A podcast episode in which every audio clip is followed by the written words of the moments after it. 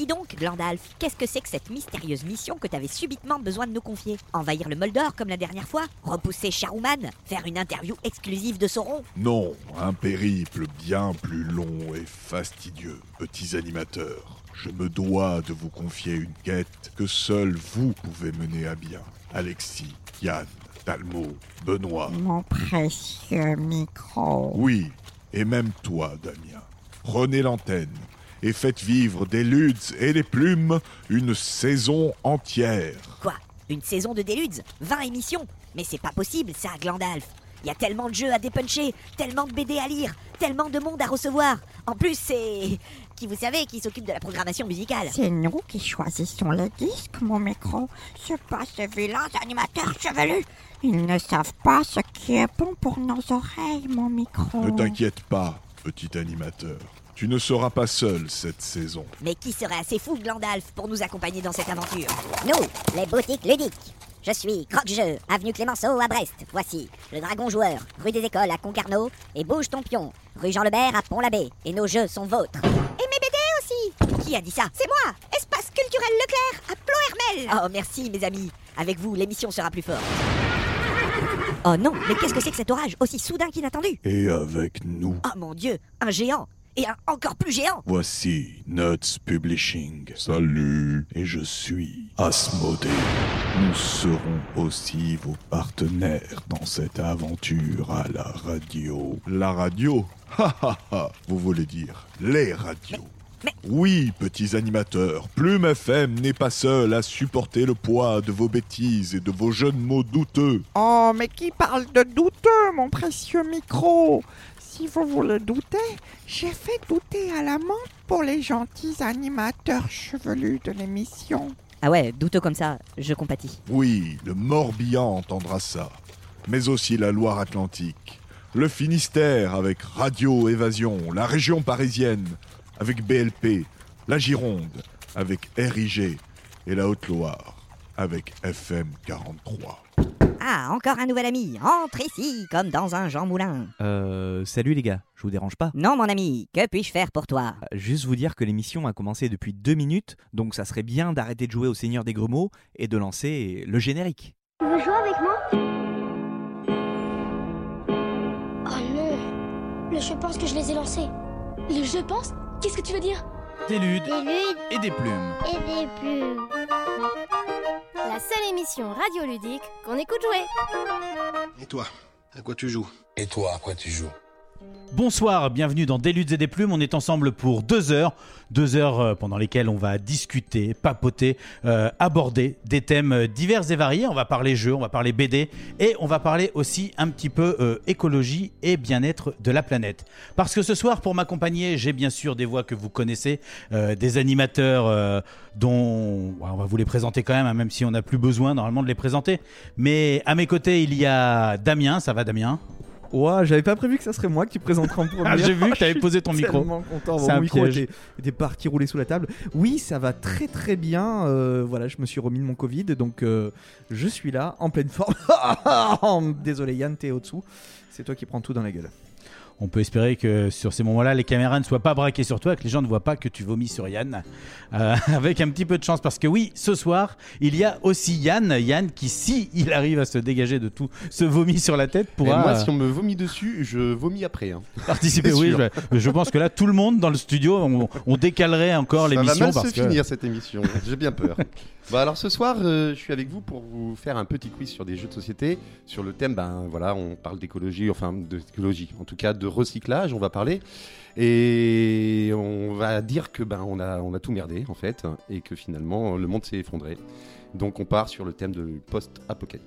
Ah ouais, d'accord. Comme si on n'avait pas suivi tous les conseils qu'on va avoir euh, tout à l'heure grâce à nos invités. Mais avant de présenter nos invités, sachez que ce soir, il y a aussi Talmo. Talmo euh, qui va nous faire euh, la joie d'un quiz euh, carnassier, non? Oui, bonsoir, bonsoir. Et effectivement, un quiz sur les dinosaures pour ce soir. Hmm. Voilà, je suis un peu muet parce qu'après le Covid et le vomi, je sais plus trop. Ouais, C'est ça, tu sais pas comment t'annoncer. De quoi je vais pouvoir parler, quoi. Mais attendez mon quiz et vous verrez. Vous ferez moins les malins. Et puis on vous l'a dit, ce soir on va parler aussi un petit peu euh, euh, protection de la planète, on va parler un petit peu recyclage, on va parler tout ça grâce à euh, l'association Rouage et la ressourcerie du pays de Malétroit. Et pour ça, on a la joie d'accueillir ce soir Julia, ça va bien? Bonsoir, ça va super, trop contente d'être là, merci pour Ouais, l'invitation. bah, Très content de, de t'accueillir. Et Jérôme, ça va bien également? Euh, oui, ça va, super. Un peu stressé, c'est une course première pour moi. C'est vrai Mais t'inquiète pas, tu vas voir, ça va bien se passer. Le tout, c'est de nous donner des bons conseils qu'on a dit qu'on n'allait pas suivre. Comme ça, on pourra aborder le quiz de Yann en toute sérénité. Non, vous l'avez entendu hein, au tout démarrage de, l'émission. Nous, ici, dans, l'émission, dans Deludes, on a l'habitude de commencer par faire un jeu en direct. euh, un jeu qu'on essaye de rendre radiophonique ou qu'on n'essaye pas parce qu'il est radiophonique tout court. Un jeu qu'on a la chance de pouvoir présenter grâce à nos partenaires, des partenaires qu'on a de plus en plus nombreux. hein. Cette année, on l'a dit, on a Croque-Jeu, Bouge ton pion, au Dragon Joueur, on a Nuts Publishing aussi, et Asmodée, rien que ça pour la partie jeu. Mais par contre, pour la partie BD, on a aussi l'espace culturel de Leclerc, et on les remercie. Grâce à eux, donc notamment, on peut vous présenter un jeu ce soir comme Famous. Famous, c'est un jeu de Christophe Hermier, illustré par Yann Parovel, qui lui a déjà illustré des jeux euh, dont on a parlé ici dans l'émission. Il a fait Colt Express, Last Heroes ou Atlantis. C'est di- édité par Monster Games, distribué par Asmodée. C'est un jeu qui n'est pas tout tout récent. hein. On avait déjà fait une partie dans une saison précédente, au tout tout début. Le jeu date de 2011. On peut y jouer de 4 à 8 à partir de 9 ans et des parties plutôt rapides. Effectivement, tu le disais tout à l'heure, Yann, en off, pour le présenter à nos invités, c'est une forme de cadavre exquis. Euh, on, va, on va faire deux équipes. Il y aura deux équipes dans le jeu. Et quel que soit ça, quel que soit le nombre de joueurs, il faut toujours s'affronter, en fait. De plus, l'intérêt, c'est qu'on ne saura qu'à la fin dans quelle équipe on appartient. si bien que. Non, mais c'est ça. Les points sont secondaires. Ouais, ouais. Moi, j'aime bien le fait de pas savoir dans quelle équipe on est, parce que des fois, on peut être. Vous allez voir que c'est un jeu dans lequel on peut être un petit peu de mauvaise foi. On va mais devoir ça, découvrir des personnages, on va dire ouais mais non ton personnage il n'existe pas. Et si on est tout le temps en train de dire à quelqu'un que son personnage il n'existe pas et qu'en fait c'est notre coéquipier, eh ben on aurait mieux fait de se taire peut-être. En tout cas voilà, on va débuter la partie avec 5 cartes en main. Un adjectif est inscrit sur chacune d'entre elles footballeur, moustachu, droitier, homosexuel, robot, etc. Et lorsque vous jouez une de vos cartes, vous pensez à un personnage qui va correspondre à l'adjectif et dont vous espérez que au moins la moitié des participants connaissent. Effectivement, footballeur, on va se dire, Ah, est-ce que tout le monde connaît au moins un footballeur? Et puis au fur et à mesure, on va étoffer comme ça, ça peut peut-être être un footballeur, moustachu, et etc. On va additionner les adjectifs jusqu'à ce que quelqu'un dise, par exemple, ah, tu bluffes, Martini, ce personnage n'existe pas. Si c'est le cas, eh ben effectivement, on va dire ouais, j'avais mis un truc, mais effectivement, moi non plus, je ne connais pas. Et là, on, on- on perd la, la manche, quoi. On fait gagner ça. le point au- à ce. Mais peut-être qu'on dit, mais tu n'as pas vu euh, Mario et sa superbe moustache dans Mario Footballer, euh, dans le jeu de. Ah non, je n'avais pas pensé à ça. Et là, on gagne parce que la personne qui disait qu'on bluffait se trompe. Voilà, c'est aussi simple que ça. Et donc, à tour de rôle, euh, on va poser une carte et voir si on continue comme ça. Talmo, tu es tout au bout. Allez, de je l'autre côté de la table, je te propose Je crois de qu'on retourne d'abord une carte du tas, non Pour commencer. On a un Ah, point peut-être. d'appui au départ. Je suis parti. J'ai pas été au bout de ma feuille. Non, non, non, le jour suivant, elle a- Ouais. elle a ajouté une carte. Ils, ils- ils ne le disent pas dans, sur ma feuille. Alors, j'ai pas relu les règles. Allez, on mais va après, une carte quand vas-y, on commence. Avec Ah ouais. extraterrestre. Comme ça, Ah ça ouais, donne. ah ouais. Ah, ok, ça donne Ah à ouais, Talmo. Ça un choix plus restreint. Extraterrestre, effectivement, moi, j'en connais plein. Ici, par exemple, rien que parmi nous, hein, nous sommes six devant les caméras et je pense qu'il y en a au moins deux. Mais moi, je vous parle d'un extraterrestre qui fait de la politique. Ah voilà, alors là, c'est c'est là qu'il faut se dire, est-ce qu'un extraterrestre qui fait de la politique, ça nous parle? Est-ce qu'on est tous d'accord pour dire que on en a au moins un en tête ou est-ce qu'on dit à Talmo qu'il En tout cas, Julia, parce que c'est elle de poser une carte. C'est ça. Eh oui, j'en connais un et du coup, je mets extraterrestre qui fait de la politique vert. Bravo. Oh, oh. Ouais. Oh. C'est la politique qui est Est-ce verte qu'on reprend ou, une carte euh, après le- le Non, présent- on ne prend pas une C'est carte. Ah ouais, on en a l'extraterrestre. de moins en moins, quoi. Parce qu'il faut se débarrasser Ah oui, pardon. de ces cartes. Moi, je vais aller, tu vois, je vais, je vais jouer euh, le type euh, sûr de lui. C'est un extraterrestre qui fait de la politique, qui est vert et qui est imaginaire. Ouais, c'est facile. hein. Ah bah, j'ai pas dit que t- on avait toujours des cartes euh, transcendantes. hein. Toujours est-il que si quelqu'un veut remettre en question cela, il peut. Non, non, moi je dis Non. que c'est une légende. Ah, extraterrestre qui fait de la politique, qui est vert, imaginaire, et c'est une légende. Est-ce que Yann, tu continues? Est-ce que tu es d'accord? Alors, extraterrestre qui fait de la politique, vert. ah, Si tu prends en cours de route, ça va être plus dur. Euh, imaginaire, et c'est une légende? Oui, j'en ai une. C'est un chef d'État aussi. Et celui-là, c'est pour se mettre le doute. c'est chaud. Ah, ah. On arrive à, Damien. Ouais, moi je pense Moi, que je pense que tu devrais moi, dire qu'il bluffe. Et, et d'autant plus que j'ai rien dans mes cartes, donc je vais être pas crédible quand je vais la poser. Euh, T'en- sais rien, c'est- Donc je dis Yann, tu bluffes. Malheureux, mais non. Eh ben non, je ne bluffe pas, mon cher ami, car Alors, je pense à Hulk. Hulk, il a euh, une aventure où il est envoyé dans l'espace. Donc du coup, ça devient un extraterrestre. Oui, sauf que Space Hulk, c'est pas du tout la même chose que Hulk. Non, on c'est est pas. Space Hulk. Ok. Et dans toute l'histoire, la mythologie de Hulk, à un moment, euh, il se retrouve sur une planète et il en devient le roi de cette planète. Et donc, c'est il remplit de- par ce biais-là tous les critères. Est-ce que vous êtes d'accord? Alors c'est là qu'il faut dire si on est d'accord avec Yann ou pas, en sachant que peut-être on est dans son équipe et peut-être pas. Et, et voilà, et on peut euh, donc tirer à boulet rouge sur son partenaire ou non. Moi, euh, Je sais pas. Moi, moi, moi, je, je trouve quand même que c'est un peu tiré par les cheveux le côté extraterrestre. On est d'accord que Hulk n'est pas un extraterrestre, et c'est pas parce qu'il va dans l'espace qu'il le devient. Tu vois, Thomas Pesquet euh, n'est pas un extraterrestre, à mon sens. Enfin, Enfin, no comment. Bah, moi, je pense que si. Mais, mais voilà, moi je pensais que tu allais parler plutôt de un personnage comme euh, Satan Petit Cœur dans Dragon Ball. euh, Ouais, il y avait Yoda aussi. ça, Yoda. sur Yoda pendant longtemps. Et puis, euh, Ah oui, pas mal. et puis j'ai voulu poser surtout ma carte chef d'État pour m'en débarrasser. Ouais. Et euh, je pensais à Hulk, qui a été donc le chef d'une planète, le roi d'une planète. Donc, alors là, il faut- Planète Hulk, ça s'appelle. Voilà, c'est ça. Planète Hulk, d'ailleurs. Mais oui, mais bien sûr, planète Hulk vert 74, extraterrestre. euh. C'est ça. Sorti en 1962. Eh bien là, c'est très simple, il suffit d'avoir la moitié ou plus euh, d'accord avec lui. Donc ceux qui sont d'accord, vous allez mettre votre pouce en l'air. Mm. Ceux qui ne sont pas d'accord, vous allez mettre votre pouce en bas. À 3, 1, 2, 3. Ah là là, la majorité L'emporte. l'emporte. Donc Yann, c'est bon, tu t'es débarrassé de ta Très carte. C'est Damien qui, c'est Damien qui perd. Puisqu'il a dit que tu bluffais et que tu ne bluffais pas. Donc Ouais, Damien, mais- tu récupères une carte supplémentaire. Tu vois, j'ai voté pour lui parce que vraiment, il m'a convaincu. Euh, Mais j'ai bien vu, j'ai bien vu que, que tu t'étais senti de toute façon perdu. Et c'est toi qui, qui commence. C'est Damien qui commence, c'est celui qui perd qui commence, de façon à lui donner un petit avantage. Et tu as se transforme. Se transforme. Eh ben, tu vois, je ne sais- Pff, je suis perdu, je bluffe. J'en ai pas, j'en ai pas, vous me croyez? Se transforme, mais Mhm. personnage de. Oh, là, là- alors là, je vous donne pour certains dans l'émission un, un cadeau, un boulevard. Personnage de BD. Qui se transforme. Trop bien. Ah, à mon tour. À ton tour. Euh, Mais comme Talmo joue, joue juste après, tu vois, ça. Mais peut-être qu'il va dire que tu bluffes. Peut-être qu'il n'y a aucun personnage de BD qui se transforme. Il se transforme et il mène l'enquête. Oh la vache. J'ose même pas dire là. Pour toi, Alex, j'ose pas dire que vous bluffez, donc je vais être obligé de. Un personnage de BD qui se transforme et qui mène l'enquête, qui est une femme. ok. Si, si. Ouais. Et même qu'elle a voyagé Non, dans le si, temps. si, euh, non.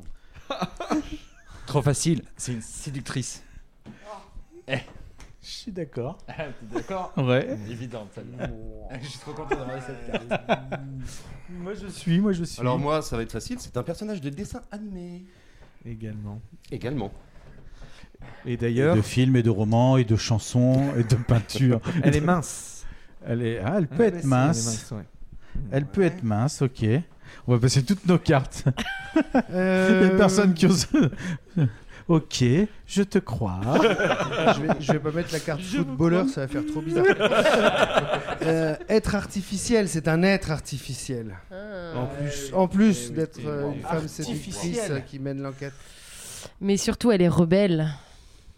Ouais, ouais, mais moi, j'ai, en plus, je- il y en a une à qui je Mais pense. oui, moi là, aussi. début. Bah, je oui, C'est aussi un aussi, hein. personnage de film. son nom C'est aussi un personnage de film. de film, de BD et de dessin animé. Oui.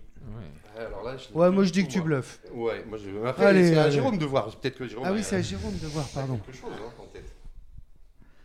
Alors, si c'est celle que je pense, elle est blonde. Et alors? Sinon, après, c'est que t'as bluffé et. Ah. C'est à toi de dire. Soit tu dis Ouais, que je bluffe, non, non, soit moi- tu continues. Moi, Moi je, moi, je pense vraiment. elle est pas blonde du tout. Tu que- Alors écoute, écoute, écoute Yann, c'est parce que c'est pas que je veux pas, mais tu vois sa technique de dire si c'est celle à qui je pense, Bah, si, si. c'est parce qu'en fait il en a pas depuis le début en fait. Et Il fait euh, semblant de dire je pense à ça. Alexis, on est connecté effectivement, et il rajoute sur la tienne, Alexis, mais en fait il sait pas, il est largué totalement, il bluffe, il Comment bluffe tu Yann, balances il bluffe, il bluffe. C'est surtout que t'as peur que ça arrive à toi parce que tu seras obligé de dire à un moment donné que quelqu'un bluffe. Alors, ouais, mais après, si il va me dire je bluffe, ça va tomber sur moi encore. ouais, t'as intérêt d'être sûr de toi. Ouais, j'ai une idée. Moi, jusqu'à moi, j'étais bon. C'est facile. Un nom à particules. Un nom à particules. Alors, Tu là- continues, Damien? Oui. Moi, je pense que tu peux. Parce que vous ne savez pas que cette personne est sourde ou aveugle. Non, ça, en bon, effet. c'est bon, c'est bon, c'est bon, stop, stop, stop. Franchement. On arrête là tout de suite. 14 trucs qui partent dans tous les sens. euh. les steaks hachés, ninja, nazis. euh, non, stop. Tu bluffes, Damien. Ça n'existe pas, ça. Effectivement, mais au prorata, j'ai éliminé trois cartes pour en gagner qu'une si je perds. En fin de compte, c'est plutôt pas mal. Mais euh, je- oui, je bluffe depuis très très longtemps, depuis, euh, depuis euh, se transforme, je crois. Alors, non. Ok, donc. Mais alors, fait- alors attends, Yann, est-ce que tu bluffais? Ah bon, moi, j'avais une, j'avais une, un personnage en tête. J'ai Ranma un demi. Ouais. Moi aussi, J'ai Ranma un demi en tête, qui est un personnage de dessin animé, un manga, qui se transforme en fille et en Et garçon, Mais- qui est séducteur euh, Mhm. ou séductrice surtout quand il est en fille, d'ailleurs, et plutôt timide quand il est Qui garçon. Qui a pas une identité sexuelle euh, ambivalente aussi Elle est pas moitié garçon, moitié fille. euh, ça dépend des moments. En fait, quand elle tombe dans l'eau, elle se transforme en fille. Quand elle tombe dans l'eau froide, et en garçon quand elle tombe dans l'eau chaude. À la différence de son grand-père qui se transforme en panda. Exactement. Ah ouais, d'accord. Et est-ce- par contre, est-ce que c'est vraiment un personnage de film? J'ai pas vu le long métrage Ranma un demi par Luc Besson. euh, Non, mais il n'y a pas de personnage de film là. Si Si. Ah, bah si, il y a eu l'OAV euh, Ranma 1,5, il y a eu Ouais, euh, trois ah OAV ouais, qui ont bah, été faits sur le monde de, Ouais. de Ranma 1,5. Non, non, non. Je non, suis on sûr que tous ça, dit ça que doit c'était pas bon. exister. Oui, il y a des OAV, oui. Ouais, il y a Mais des c'est du OAV dessin animé Ranma quand 2. même. Ouais, mais Regroupé dans un coffret. Ah, on, Ah, c'est on format aurait, film, on aurait, c'est format film. on aurait joué sur film. Ok. Du coup, toi, Eh tu, tu, tu est pas blonde, Ah, T'es pas blonde, tu bluffais moi, j'avais aucune idée depuis Non. le départ. Ah Bah non, moi, à, à part blonde, moi, jusque-là, j'avais Wonder Woman. Bah, elle se transforme en quoi Euh, Bah, En elle est Woman. comme, comme Superman, en fait, elle est, elle est euh, Madame, euh, Madame Tout le Monde. Elle frotte ses bracelets et tac, elle devient Wonder vrai. Non, elle tourne sur elle-même sur aussi. sa tête. Ouais, sais enfin ça c'est dans la, Ouais. la, la série télé euh, parce que ça fait euh, voler la petite jupette quoi. Est-ce Mais en qu'elle est vrai, réellement rebelle? Ah bah complètement contre les Amazones. Elle est obligée de se rebeller contre son Ah, peuple ouais, parce que elle est amoureuse d'un soldat qui arrive sur son île là où les Non, hommes ouais, sont interdits. Ils vrai, veulent tuer le soldat et elle elle refuse et elle part avec lui dans notre vrai. monde. Et le pire, c'est qu'il joue même pas son point là. Moi, tu m'as convaincu. C'est une forme de rébellion. Tu m'as convaincu. elle est mince, tu vois, elle est voilà. Donc, on avait des possibilités quand même. ah bah moi moi, j'ai- moi, j'avais vraiment je Enfin, jusqu'à, euh, jusqu'au bout. Bon, alors comment ça se passe là Euh, qui, qui marque le. Eh ben normalement alors qui perd en Bah, fait j'ai- donné une, carte à Damien, Damien. Bah non, il a dit que Ah oui, c'était Oh, lui oui. qui bluffait. Oui, il, c'est ça. il- Oui, il d'accord. a dit je bluffe. Ok, donc il a perdu. Donc c'est ça. Et non, je redonne une carte, mais en fait c'est pas ça, c'est qu'on met une carte sur le côté pour donner des points. En fait, c'est celui qui a plus de points Ok. pour savoir après dans quelle équipe C'est euh, ça, on oui, est. tout à fait. Donc tu peux en mettre deux sur le côté, t'as déjà deux points. Cool. Celui qui est dans ton équipe, il est dans la misère. Ah, il va perdre. Damien, c'est toi qui repars. Un dernier tour, et puis après, Ouais. Hop, il a séjourné en prison. Il a Oh, Et, et Moi, je c'est- pense à papa. il est français. Moi, je pense à papa. il est français. Attends, ça.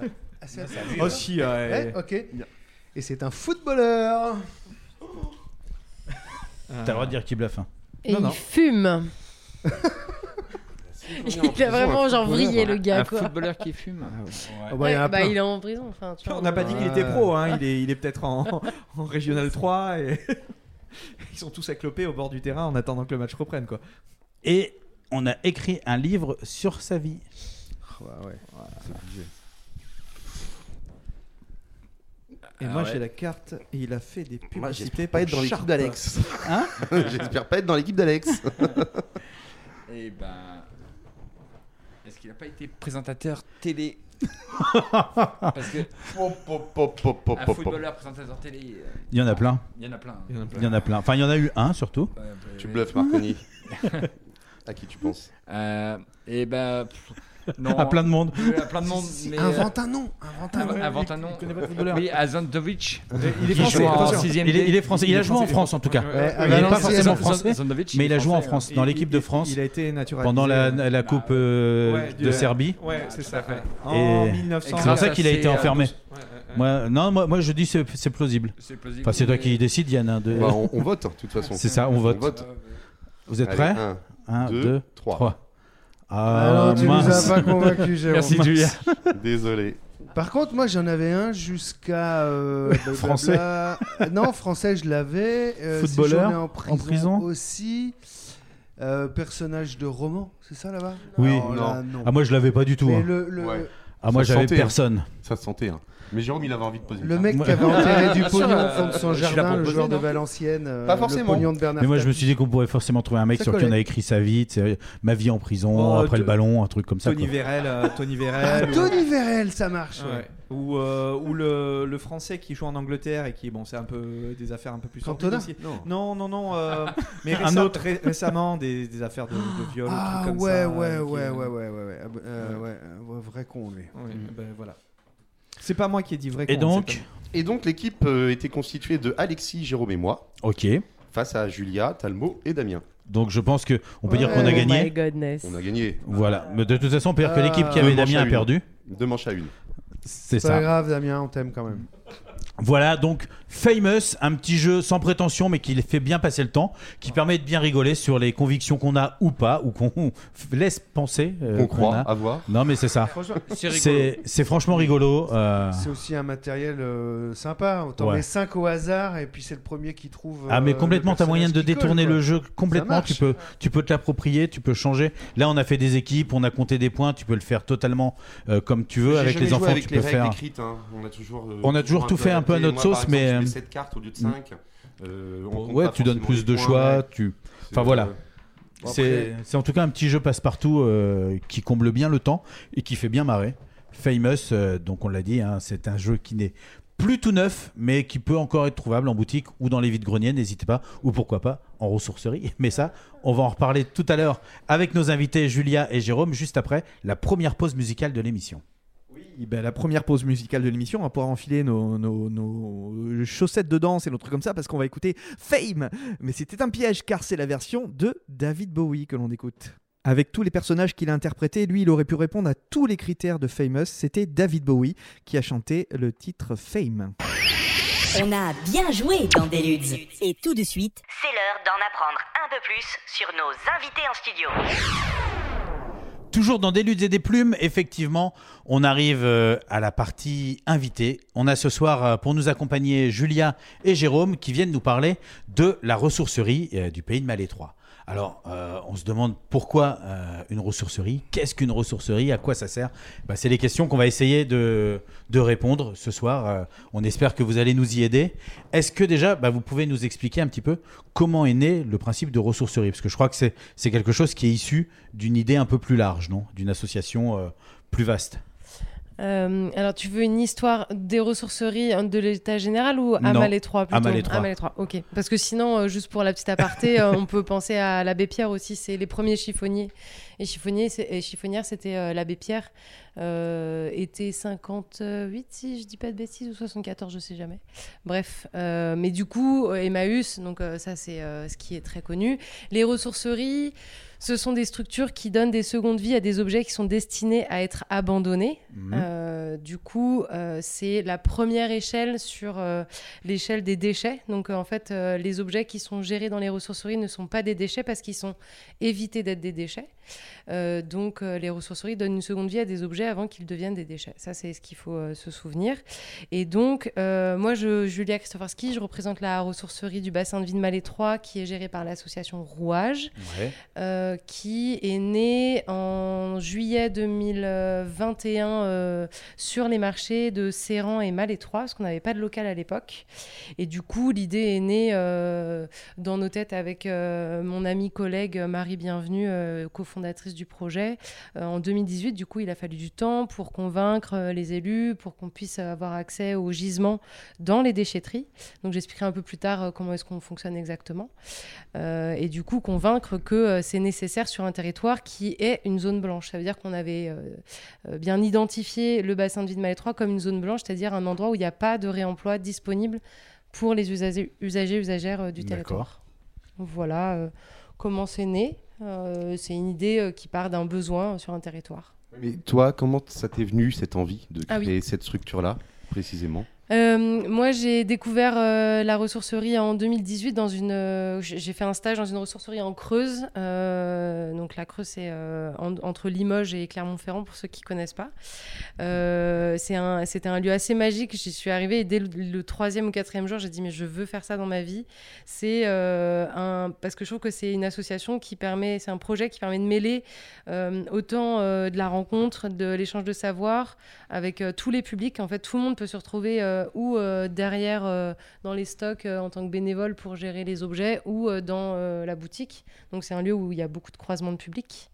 C'est un lieu où on peut faire l'éducation populaire, où on peut faire des ateliers, où on détourne des objets, où on invente des choses, euh, où on parle euh, de notre consommation. Euh, voilà, il y a tout plein de choses qui se passent. Humain, en fait, comme démarche, quoi. C'est assez humain. Pour moi, c'est profondément politique, c'est éminemment politique et, euh, et humain. Oui, il y a, c'est, c'est pas juste vendre des objets, collecter des objets. Il se passe plein de choses autour des objets, en effet. Euh, et puis, euh, c'est euh, en termes de, de gestion associative, je trouve que c'est assez intéressant parce qu'il y a une forme d'autofinancement dans la vente des objets qui permet d'avoir aussi une indépendance financière, ce qui n'est pas, ce qui est pas rien. Pas aisé, non, c'est clair. Et ça permet aussi de créer de l'emploi sur un territoire, de l'emploi n- euh, non délocalisable. Et, euh, et en fait, la ressourcerie où j'ai travaillé en Creuse, euh, on était euh, 10 salariés euh, dans une petite ville de. euh, c'est le, même nombre d'habitants que Malétroit. Donc en fait, c'est énorme. Et donc en Creuse, c'était une ville où il n'y avait pas euh, tous les grands lieux de consommation. Donc c'était vraiment une alternative au lieu de faire euh, 30 bornes pour aller acheter un petit cadeau pour un anniversaire ou quoi. Voilà, c'était vraiment une alternative. Donc j'ai trouvé ça assez fascinant, la multifacette de la ressourcerie. Quoi. C'est assez contradictoire, on va dire, parce qu'effectivement, tu disais donc la ressourcerie, on répare aussi bien les gens que les objets, du coup, à, à se côtoyer. Mm. Et, et là où il y a le plus de monde, une ressourcerie qui va, qui va embaucher 10 personnes, on va dire que c'est Mm. génial. Mais c'est-à-dire qu'en fait, plus il y a de monde embauché, plus il y a de sous qui tournent, plus il y a de sous qui tournent, plus ça veut dire qu'il y a d'objets vendus, et donc plus il y a d'objets consommés, quelque part. Plus il y a de monde dans la ressourcerie, plus... euh, Tout à fait. C'est euh, le problème de la surconsommation. Ouais. Euh, Plus les les gens vont acheter du neuf, plus nous, on va devoir euh, après vendre de l'occasion. Voilà. Et on va se retrouver débordé de, de choses, alors que finalement, rien qu'avec tout ce qu'il y a déjà de Mm. vendu actuellement, on arrête d'acheter du neuf et on, on utilise que ce qui est euh, déjà sur le marché. On, On en a suffisamment pour, hop, Mm. euh, pour longtemps. Mm. Longtemps. Alors nous, c'est un sujet qui est très intéressant, en fait, ce côté justement ressourcerie, récupération, surconsommation.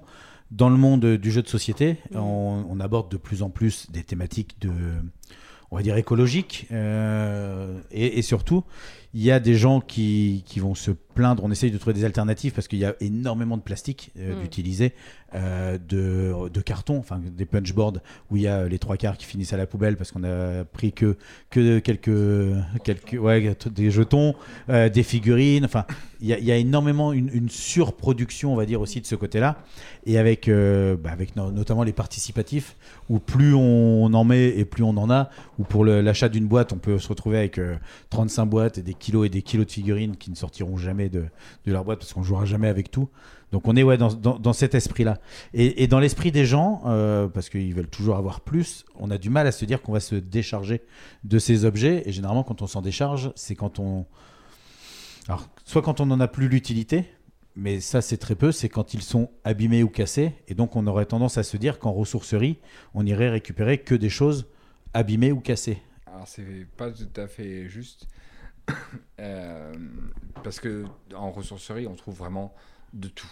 Il y a euh, de l'objet, euh, en fait les objets cassés, on passe derrière nous pour les remettre en état pour et pour que ça soit euh, ensuite commercialisable, on va dire.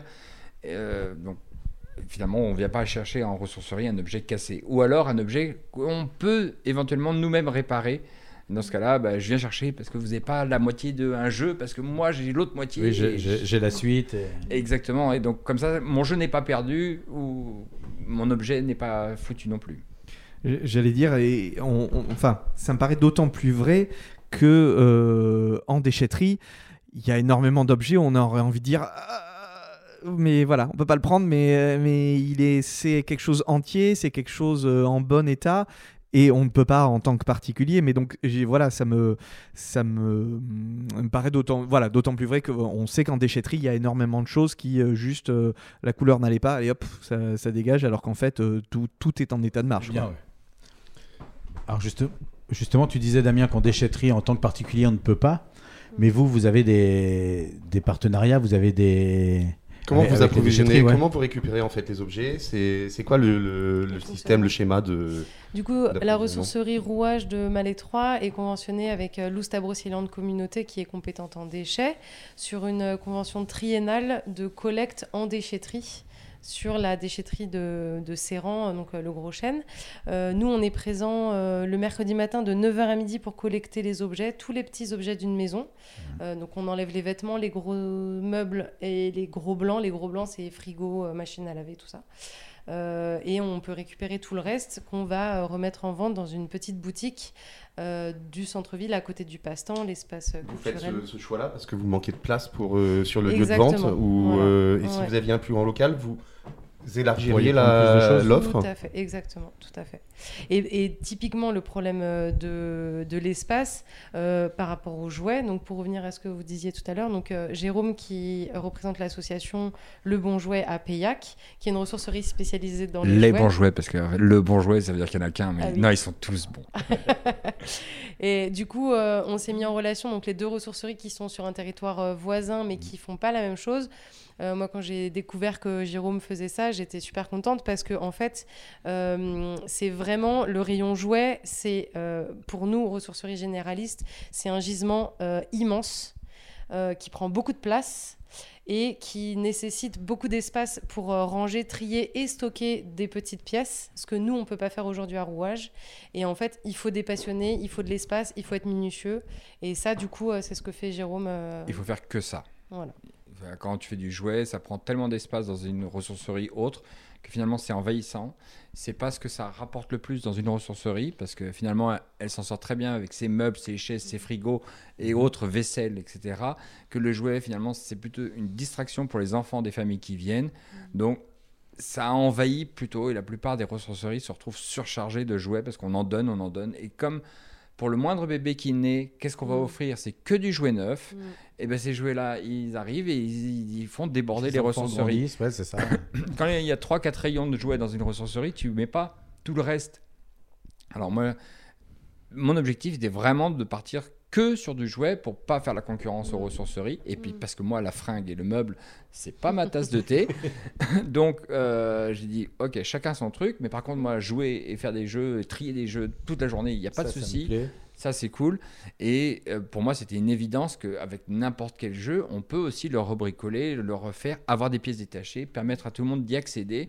Donc c'était évident de, de, de- me cibler là-dessus. Et puis, je suis un grand passionné, j'adore les jeux, je, je suis un grand gamin. Et, euh, Ouais, donc tu trouves ton compte aussi per- personnellement. Ah, ah oui, bah moi, je- je- euh, faire ça ou aller à l'usine Alors, d'après toi Et à l'inverse, euh, dans une recyclerie, dans une ressourcerie, quand il n'y a pas de rayon jouet, on peut justement mettre plus de rayons vaisselle, verre, et euh, je parle par expérience, hein, et toutes ces choses fragiles qu'on ne peut pas forcément mettre si elles sont sur le passage du rayon jouet qui est tout au fond. Voilà, les ressourceries doivent garder un petit peu de jouets, justement, parce que les familles ne viendront plus en famille si euh, il n'y a pas le rayon jouet. Et quand tu vas essayer trois fringues pour ton gamin, au bout de cinq minutes, il en a ras-le-bol, il faut bien qu'il aille tripoter quelque chose dans un autre rayon. Mais euh, finalement, avec la quantité qu'il y a, euh, il ne pouvait pas tout, tout garder. Quoi. Donc, euh, c'est là où j'interviens. Mm.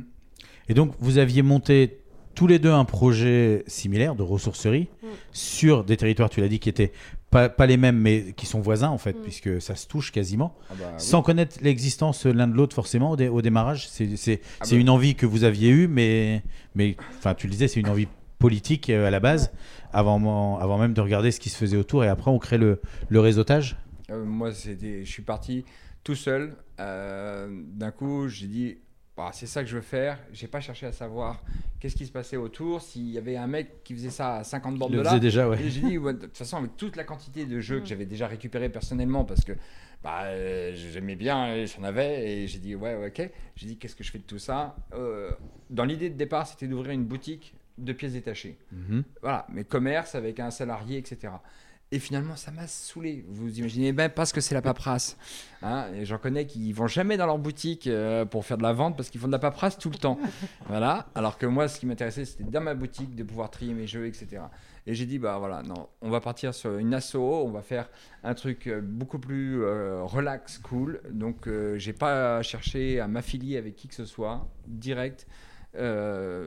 Je me suis débrouillé, j'ai trouvé mon local. euh, maintenant, on assume un petit peu cette euh, indépendance totale de tout le Mhm. monde. Mais quand j'ai vu qu'il y avait d'autres personnes autour, j'ai dit ah, attendez, moi j'arrive à avoir plein de choses. Est-ce que je ne peux pas en faire partager Ouais, est-ce qu'on peut- Et vous, qu'est-ce que vous faites de vos déchets de jouets? Et donc j'ai commencé comme ça avec la petite recyclerie de Payac. Et puis j'ai commencé à taper les autres recycleries. Alors quand Julia m'a contacté, elle m'a dit Ah, dis donc, on a peut-être des trucs pour toi. J'ai fait Ouais, bingo, on va un peu plus loin que euh, rester dans notre petit bassin. Et euh, ça permet de- vraiment de lier un contact et de, de- de voir plus loin. Et puis Du- ça permet. Du coup, aujourd'hui, vous êtes en train de développer un réseau. Vous êtes euh, avec plusieurs ressourceries dans le secteur euh, en coordination? Oui. Euh, du coup, on a créé il y a deux- trois semaines le réseau breton des recycleries et ressourceries qui s'appelle le réseau RAB. Euh, ce réseau-là travaille ensemble depuis déjà cinq ans et euh, il il a été piloté par la Chambre régionale de l'économie sociale et solidaire. Et là, on essaie, on est une vingtaine. Piloter, ça veut dire subventionner aussi? Euh, bah, en fait, euh, il y a une salariée de la Cresse euh, qui gérait le, réseau breton, donc c'est plus que subventionné, c'est clairement porté par la Chambre régionale de l'ESS. Et là, on va vers une indépendance. Euh, du coup, avec des recherches de subventions et tout ça. Mais en tout cas, ce qui est passionnant dans ces rencontres-là, donc c'était à Pontivy il y, a, il y a trois semaines, c'est de retrouver d'autres ressourceries. Donc il y a la Belle Déchette de Rennes, il y a un peu d'air de Brest, il y a euh, Capso de. euh, Capso, Capso, je sais plus où c'est. Euh, bref, il y en a plein, des grosses et des toutes petites. Et du, du, coup, coup, cette, on euh, ce regroupement comme ça, ouais, ça vous permet de faire quoi du coup bah, de partager les difficultés, de se rendre compte qu'on est tous dans la même galère, qu'il y en a un qui fonctionne de, qui a un grand local mais qui galère avec les bénévoles dans le CA, il y en a qui euh, ont des bonnes relations avec les EPCI, donc les, les- les élus, mais qui galèrent sur euh, euh, je sais pas, euh, autre chose. voilà. Et du coup, on se donne les combines et puis on, on parle de la politique plus large euh, des subventions nationales, de, des politiques des éco-organismes, parce que du coup, je voulais vous parler de ça aussi, c'est que aujourd'hui, les jouets sont l'un des plus gros déchets. Nous, c'est ce qu'on jette en majorité dans le tout venant, donc c'est-à-dire la dernière, euh, donc dans la pyramide que je vous parlais au début, c'est ce qui est enfoui. Donc c'est pas Ouais. incinéré, c'est enfoui sous terre à la vraie croix. Et en fait, il n'y a pas aujourd'hui de filière de recyclage. Donc nous, on n'est pas une recyclerie, on est une ressourcerie. On fait pas du recyclage, on fait du réemploi. Et du coup, euh, euh, aujourd'hui, il va y avoir des filières REP, donc euh, responsabilité élargie du producteur. On va payer un peu plus cher nos jouets pour avoir des- un montant d'argent qui s'accumule et qui est redistribué pour recycler euh, les jouets. Et il va y avoir des nouvelles bennes, mais alors ça, on ne sait pas quand, dans les déchetteries pour recycler les jouets. Une nouvelle veine. Ben. Ben. Ben. Ah, Ben- ben, ordure. Est-ce que c'est dire qu'offrir un jouet à un enfant, c'est un peu un cadeau empoisonné aujourd'hui? Parce que. Un- offrir un jouet neuf, oui. Ouais, c'est ça, ouais. Alors, euh, c'est dommage parce qu'il y a des super nouveaux jouets qui sont sortis pour Noël. J'ai reçu les catalogues aujourd'hui dans la boîte aux lettres. Il y a des trucs trop géniaux. Mais le problème, c'est que moi, dans 5 ans, ils sont dans mon truc, Ouais. à moitié cassé ou même des fois en entier. Et, et les gamins, ils leur a joué 10 minutes avec. Alors, on peut faire moitié-moitié ou on peut voir à consommer la même chose, mais autrement, quoi. Pour un de tes enfants, t'achètes du neuf et pour l'autre, t'achètes. euh, Il aura les jouets de son frère. Non, mais dans ces, dans cas-là, il vaut mieux carrément offrir un animal ou un portable avec un abonnement de 24 mois. C'est déjà euh, beaucoup plus. euh, Ouais. Un animal n'est pas Ou un Red Bull et un tambour, quoi. Voilà, c'est ça. Alors, on a compris hein, qu'il y avait une surconsommation, qu'il y avait euh, euh, besoin effectivement de, de reprendre et de se diversifier, comme tu disais, parce que on peut, euh, par faute de place ou par faute de temps, on ne peut pas tout faire. Euh, vous, vous l'avez évoqué, euh, ces difficultés-là. Dans vos ressourceries respectives, vous êtes combien au niveau, au niveau de vos assos De- tu veux dire de bénévoles Ouais, de bénévoles, de, Alors, de personnes. euh, Nous, c'est une asso entièrement bénévole. Il y a oh, zéro salarié et il n'y en aura sûrement jamais parce que, comme j'ai dit tout à l'heure, le jouet ne rapporte que dalle. C'est pas le but. Oh. Trop le de but, c'est de faire paperasse plus- pour, euh, Ouais, ouais. c'est ça. Le- bah, après, s'il y en a qui veut venir faire la paperasse, euh, bienvenue. Euh, mais le- l'idée, c'est euh, de faire plaisir aux enfants Mhm. et même aux grands enfants, euh, adultes, de, de pouvoir s'amuser. Donc, euh, voilà. Après, euh, moi, je suis pas assez de bénévole. C'est-à-dire que je suis un très bon, bon élément. On va dire qu'après, j'ai trois, trois bénévoles qui tournent de temps en temps.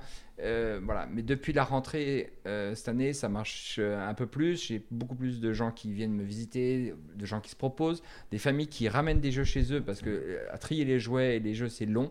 Donc, surtout les Pulse, imaginez un petit peu des 6000 pièces. Mais il y a des mamans qui travaillent la nuit et la journée, elles ont, après avoir dormi, elles n'ont rien à faire. Et elles, elles ont pris des Pulse et elles trient les Pulse, elles me les ramènent, tout fait. Et donc, euh, ça, c'est une vraie grande aide. Maintenant, après, il, manque, euh, il manquerait des, des- des bénévoles euh, sur place pour trier la semaine, des bénévoles pour faire la vente le samedi. Et, et puis, il y a des gens avec qui jouer parce que c'est pas le tout de faire des. faut les essayer les jeux aussi. Et ça, ça Ouais, prend faut du savoir, temps. faut- faut pouvoir les- les vendre ou en parler, Donc, nous, on fait des- ouais. ouais, c'est ça. Nous, on fait les soirées jeux à la maison, mais on n'est jamais assez nombreux. Donc, euh, welcome. Et vous, de votre côté? Et nous, l'association Rouage, euh, on compte euh, une quarantaine d'adhérents et une quinzaine de bénévoles actifs euh, toutes les semaines. Euh, du coup, sur, euh, il y, a, il y a plusieurs créneaux d'activité. Euh, Il y a collecter à la déchetterie, euh, valoriser en boutique, donc ça veut dire nettoyer, mettre en rayon, mettre des prix, tout ça. Et après, tenir les six permanences de vente. Euh, mercredi, jeudi, samedi, matin et après-midi. Euh, donc il y a voilà, les bénévoles qui sont super motivés, qui sont aussi dans des commissions de travail sur euh, rechercher un nouveau local, sur la communication et sur la RH, parce que du coup il y a je suis une salariée, donc il faut il y a des questions de RH qui se posent et on accueille depuis une semaine un service civique. Donc euh, Raphaël, qui est bénévole avec nous depuis un an et demi et qui euh, du coup euh, vient La de mission commencer. lui a plu, ouais, ouais, il est, il est à fond. Il avait envie de passer plus de temps et, et du coup, voilà, il commence un engagement de service civique pour 9 mois à la ressourcerie. Donc ça, c'est super. Et je voulais savoir les recettes que vous avez donc que vous allez faire avec avec ce système-là. Elles vont servir à quoi? Elles vont être réattribuées à quoi en fait après? Euh, On va racheter des jouets, moi- on- non, non. Neuf. Euh, moi, moi, déjà, je voudrais pouvoir payer mon loyer tous les mois correctement et les charges. Donc, le jour où euh, j'ai un surplus, euh, je rembourserai les loyers d'avant. Et après, une fois que j'ai vraiment un surplus, on improvisera quelque chose parce que d'ici là, il y a, je pense, pas mal d'années de marge. J'ai un propriétaire très compréhensif et je le remercie beaucoup. Mais euh, voilà, le but étant nous pas de, de faire de l'argent. Au pire, on investira dans des étagères, on investira dans des boîtes de rangement et de temps de tri, etc. Et si vraiment on arrive à s'agrandir tellement, mais euh, c'est pas pour demain. Oui, on est sur des projets hypothétiques là pour l'instant. Déjà, quoi. viens nous voir samedi et puis tu comprendras un peu mon... où on en est. D'accord. Parce que ouais, on, on l'a Et on pour Malais 3, compris. c'est peut-être un peu différent? Euh, pour Mal et 3, les frais de fonctionnement, euh, c'est euh, 3000 euros par mois. euh, parce qu'on est, on est deux salariés normalement. euh, là, on est, on en période de recrutement. plus le loyer, plus les charges fixes de l'assaut, de le camion, le, Carburant, les- camion, les entretien. assurances, euh, tout ça. Et puis l'idée de l'excédent, c'est de mettre de côté pour. bah, Il y a des amortissements aussi, des investissements. Et puis pour après pouvoir avoir un local plus grand et faire des investissements d'aménagement euh, pour avoir une magnifique boutique. On espère proposer ça euh, le plus vite possible à Malétroit. Et en termes de fréquentation, ça, c'est quelque chose où vous avez beaucoup de public. Et quel est le genre de public que vous avez euh, dans vos boutiques? Alors, pour moi, c'est tout public confondu, euh, parce que le jouet attire vraiment tout le monde. Le- le- le- L'assaut a été créé au départ pour les enfants démunis, donc c'est une asso 1901, euh, pour vraiment donner l'accès aux jouets à n'importe qui, que tu aies les moyens ou que tu pas les moyens, tu puisses venir t'acheter un jouet. Donc la boutique est en prix libre, on met ce qu'on peut mettre par rapport à la valeur de l'objet dont on estime soi-même. Euh, personne ne porte un jugement sur combien on donne. Euh, je peux raconter vite fait, il y a... euh, une semaine, donc 15 jours, il y a une petite fille qui avait anticipé la- sa venue à la boutique et qui avait dessiné des petits billets, un, cent- un 150, un 20 et un 30. Et elle est repartie avec un jeu de société pour 100, on va- 150 plus 20 plus 30. Enfin bon, vous 200. faites le calcul. c'est- Voilà, 200 de billets. Tu m'étonnes que t'es pas prêt de payer tes charges, toi. Voilà. Non, mais dans l'esprit, Moi, je les ai c'était filés à c'était mon sympa. Et voilà, et moi, Après, tu parles du prix libre, c'est pas, c'est pas quelque chose de, de courant, ça, dont on entend, on entend souvent parler. Alors, C'est ça quoi commence à venir de hein plus en plus. Euh, moi, avec les aussi. avec euh, lesquels je travaille euh, euh, à part bah, euh, chez toi, ou toi, tu as un prix euh, Non, nous, on affiché. est en prix affiché, Voilà, mais sinon, les autres ressourceries sont euh, en prix libre. Euh, c'est un, un- un mouvement qu'on a décidé de, de vraiment s'impliquer dedans parce que euh, on estime que euh, chacun n'a pas le même porte-monnaie, euh, que la valeur de l'objet en face n'est pas la même pour tout le monde et que finalement bah, tu donnes ce que tu peux par rapport à ce que tu as envie d'avoir et au moins tu consommes pas n'importe quoi à n'importe quel prix. Alors, bien sûr, il y a des fois où on se dit, mince, le prix, les gens, ils auraient pu donner un peu plus. Mais finalement, celui d'après, il est tellement content de ce qu'il a acheté qu'il a donné carrément trop. Et tu n'oses pas lui dire, bah, donne pas trop, parce que finalement, ça rééquilibre. Oui. Voilà. Le truc, quand on pratique ce prix libre, c'est au client de penser quand même que s'il donne que des centimes, et ben nous, on va fermer boutique. La semaine prochaine, ils auront nulle part où aller. Voilà. Je me, dis aussi qu'au-delà du, prix, c'est important qu'on vous paye, hein, c'est pas ça. hein, mais c'est aussi qu'est-ce que la personne va en faire derrière? Qu'est-ce qui motive son achat? Parce qu'on on sait très bien, je crois, comme on vit dans une société d'hyper, d'ultra-consommation, on sait par exemple que les gens qui achètent en ligne, il y a 20% des colis qui ne sont jamais retirés. Ce qui leur plaît, c'est de cliquer et de faire le geste d'acheter, de dépenser leurs sous. L'objet, ils s'en fichent en fait. Et c'est ça que, que je trouve vous interroger là dans ce que vous nous dites. C'est, vous dans, dans, dans l'économie, vous êtes à une place où, euh, bah, en fait, l'objet, il arrive, il sort de la benne.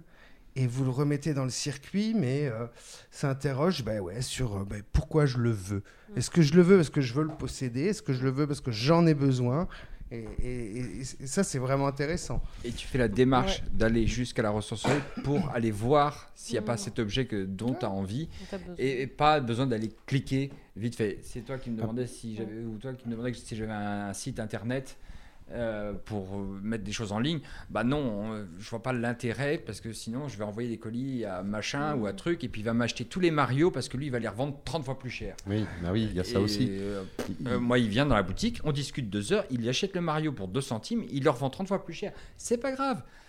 Ouais, il y a eu la Mais démarche de moins, la venir, de faire venu, la rencontre. euh, boutique, on a discuté euh, pendant une heure et C'est demie. non délocalisable. C'est Voilà. encore une fois Mm. non délocalisable. C'est ça. Et, et on s'est rendu compte que sur des, des tarifs euh, libres, on va dire, euh, nous on a vu ça sur beaucoup de festivals de jeux quand on, quand on y va, où les gens s'interrogeaient en disant mais quand on fait payer l'entrée, il y a moins de monde, euh, on va faire un prix libre. Et ils se sont dit est-ce qu'on va gagner autant ou non? Et en fait, bah, les gens finalement jouent le jeu. Ça veut dire que c'est rare que quand tu chopes un Mario, tu disais en Bah, bon le- état, que tu te dises je vais filer que 2 centimes. Parce que comme chacun met à sa juste valeur, il se dit bah non, c'est. On, on peut même citer ce festival parce que ça va bientôt avoir lieu. C'est Ludwest euh, Ouais. à Tex-Noyalo, la fête du jeu où pendant 24 heures on peut jouer. C'est ça. Et effectivement là-bas c'est prix libre quand on arrive. Et la première année, ils s'interrogeaient et finalement, ils, ils- ils sont rentrés. Le dans prix libre, c'est vraiment un outil d'éducation populaire qui Ouais. vient mm, poser la question aux consommateurs. Pourquoi est-ce que ce que tu disais, hein, je le formule avec d'autres mots. Et alors nous, on pratique pas et peut-être pas encore parce qu'on en parle souvent avec les bénévoles de l'association Rouage de passer en prix libre. On- ça nous gratouille, on sait pas trop, on réfléchit. Donc on, on rencontre la ressourcerie de Questembert qui est précurseuse parce que c'est la première. Moi, je pense même en France, peut-être pas, je vais pas m'avancer, mais en tout cas en Bretagne, qui l'a fait. Quand ils, m'a dit, m'ont dit ça il y a trois ans, j'ai dit, vous êtes fous. Et en fait, ça marche super bien. Et c'est super parce que ça vient vraiment questionner euh, la consommation. Et du coup, moi, souvent, à la, à la boutique, il y a des gens qui hésitent à acheter quelque chose. Et en fait, moi, je leur dis, si vous n'avez pas besoin, le prenez pas. hein, ça sert à rien de. Donc, euh, voilà, c'est des, des- des positions, des Oui. postures aussi en tant que vendeur euh, où on vient euh, donner un autre cadre. Et en fait, c'est marrant, les gens, ils, ils aiment bien faire des affaires. Oh là là, c'est vraiment pas cher. euh, je l'achète parce que c'est pas cher. Vraiment, on a des comportements comme ça. En- Et, et moi, en je nom, pense que je l'ai ça, il y a déjà un peu été. un euh, petit côté chasse au trésor aussi quelque Bien part. sûr, ouais. Quand, on vient, Ouais, ouais. quand on vient dans la boutique, euh, Mm. on espère trouver un- une pépite quoi. Ouais, c'est ça. Mm. Mais le problème, c'est de mettre le prix sur l'objet. Alors, où tu te bases sur la cote qu'il a sur eBay. Ou alors tu fais quoi? Ton humeur Ce matin, je suis humeur chagrine. Moi, tous les jeux, ils sont à 50 balles. Et puis, allez vous faire. euh, Enfin, bon. Voilà. Ou alors, tu es de bonne humeur et tout est à 1 euro. Tu vois, c'est moi, ça a été mon long problème. Ou alors la dispute. Parce que moi, on avait commencé à mettre des étiquettes. Donc, ce qui est très, très long voilà, au début. avec des prix, tout ça. Et puis, euh, finalement, mon associé, il venait. Et puis, il mettait les prix. Puis, je lui dis Elle m'en est pas dit que c'était un autre. Et donc, on, oh, on est parti dans autre chose. On a dit Allez hop. Pas Au de revoir. prix, les gens Oh, mettront eux-mêmes. oui, oui. Et, et donc, Kamalé 3, vous déterminez les prix comment? Alors, nous, le, le cadre pour poser les prix, c'est un tiers du neuf, un tiers du prix broc, brocanteur, brocanteuse. Euh, voilà, et euh, plutôt, euh, même quand c'est un tiers, on fait oh là là, c'est super cher, on met moins cher.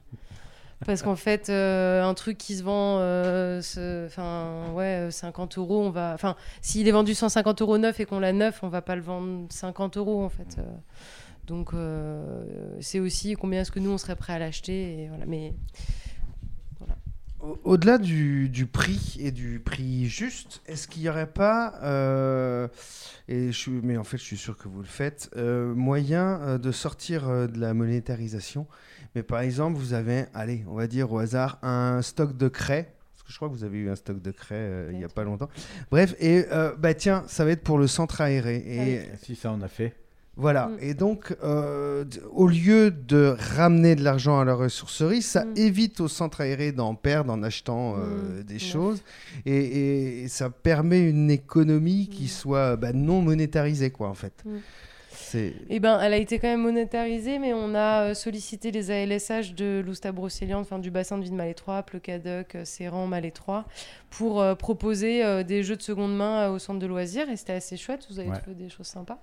Et là, la nouveauté de cette année, bon, on n'a pas fait de réunion publique, mais je trouve que l'idée est super. Donc, je vais pas donner de nom d'école, mais en gros, c'est qu'on va vendre des lots de jeux pour les kermesses.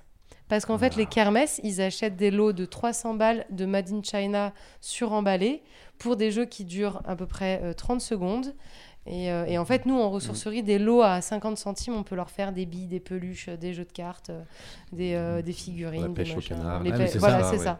Des Et du vrais- coup, des vrais lots, euh, Du coup, ça, c'est vraiment un truc à développer dans les... toutes les écoles, avec toutes les ressourceries. euh, c'est facile à faire, quoi. Nous, euh, école, euh, les euh, assistantes maternelles, les ludothèques, Mhm.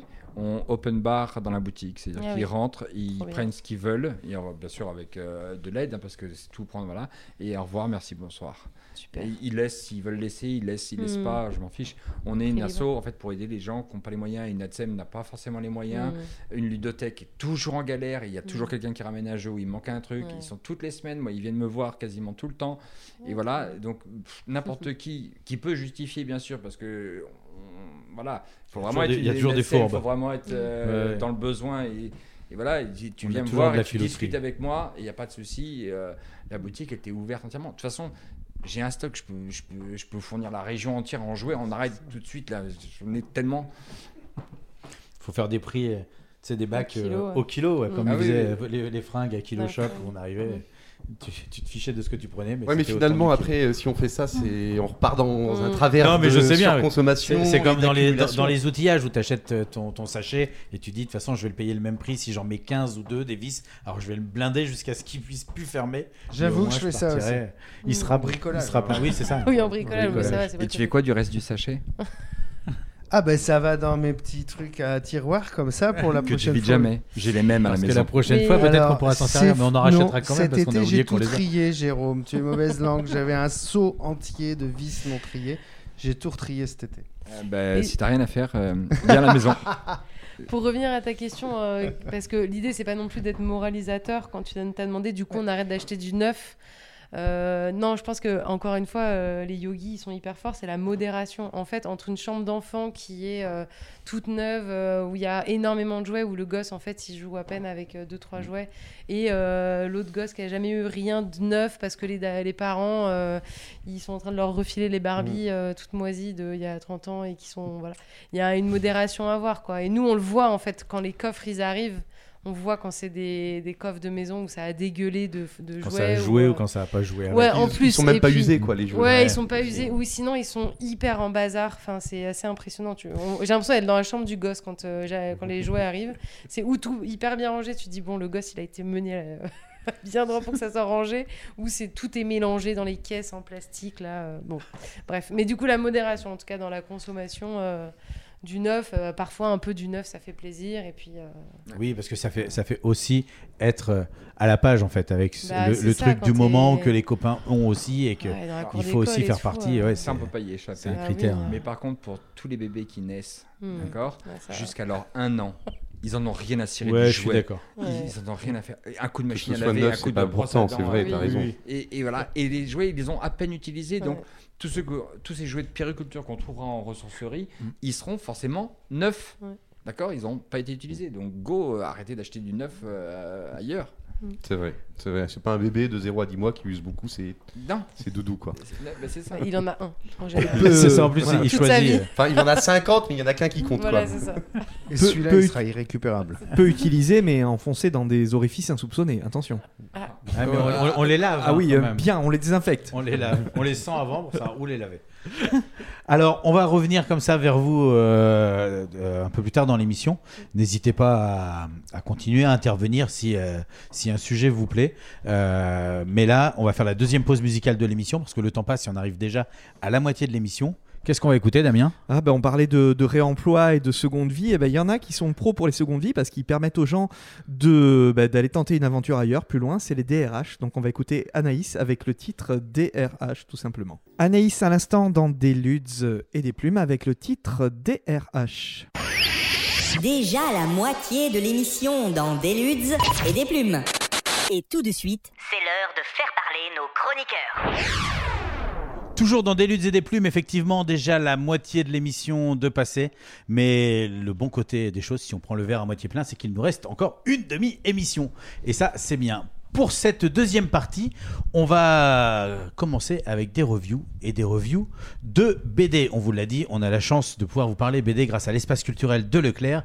Et je vais vous faire la présentation, la fin de la présentation, de toute la série des One Bad Day. One Bad Day, j'avais parlé de cette série déjà en vous présentant les trois premières histoires situées, euh, c'est dans le monde de Batman. Les trois premières histoires étaient axées sur Enigma, Double Face et le Pingouin. On va finir la série avec les cinq derniers tomes, car oui, cette série ne comportera que huit tomes. Le principe est le même, hein. on se concentre sur un méchant emblématique de l'univers de Batman. Dans ce genre de collection, euh, dans ce genre de collection avec des scénaristes et des dessinateurs différents sur les albums, on va malheureusement passer des fois un petit peu du coq à l'âne et plutôt de l'excellent à un peu moins bien. Alors, vous avez vu, j'ai pas dit nul, hein, parce que ouais, parce qu'en vérité, il y en a aucun qui est nul, vraiment. Mais il y en a qu'on va dire qui sont moins pertinents.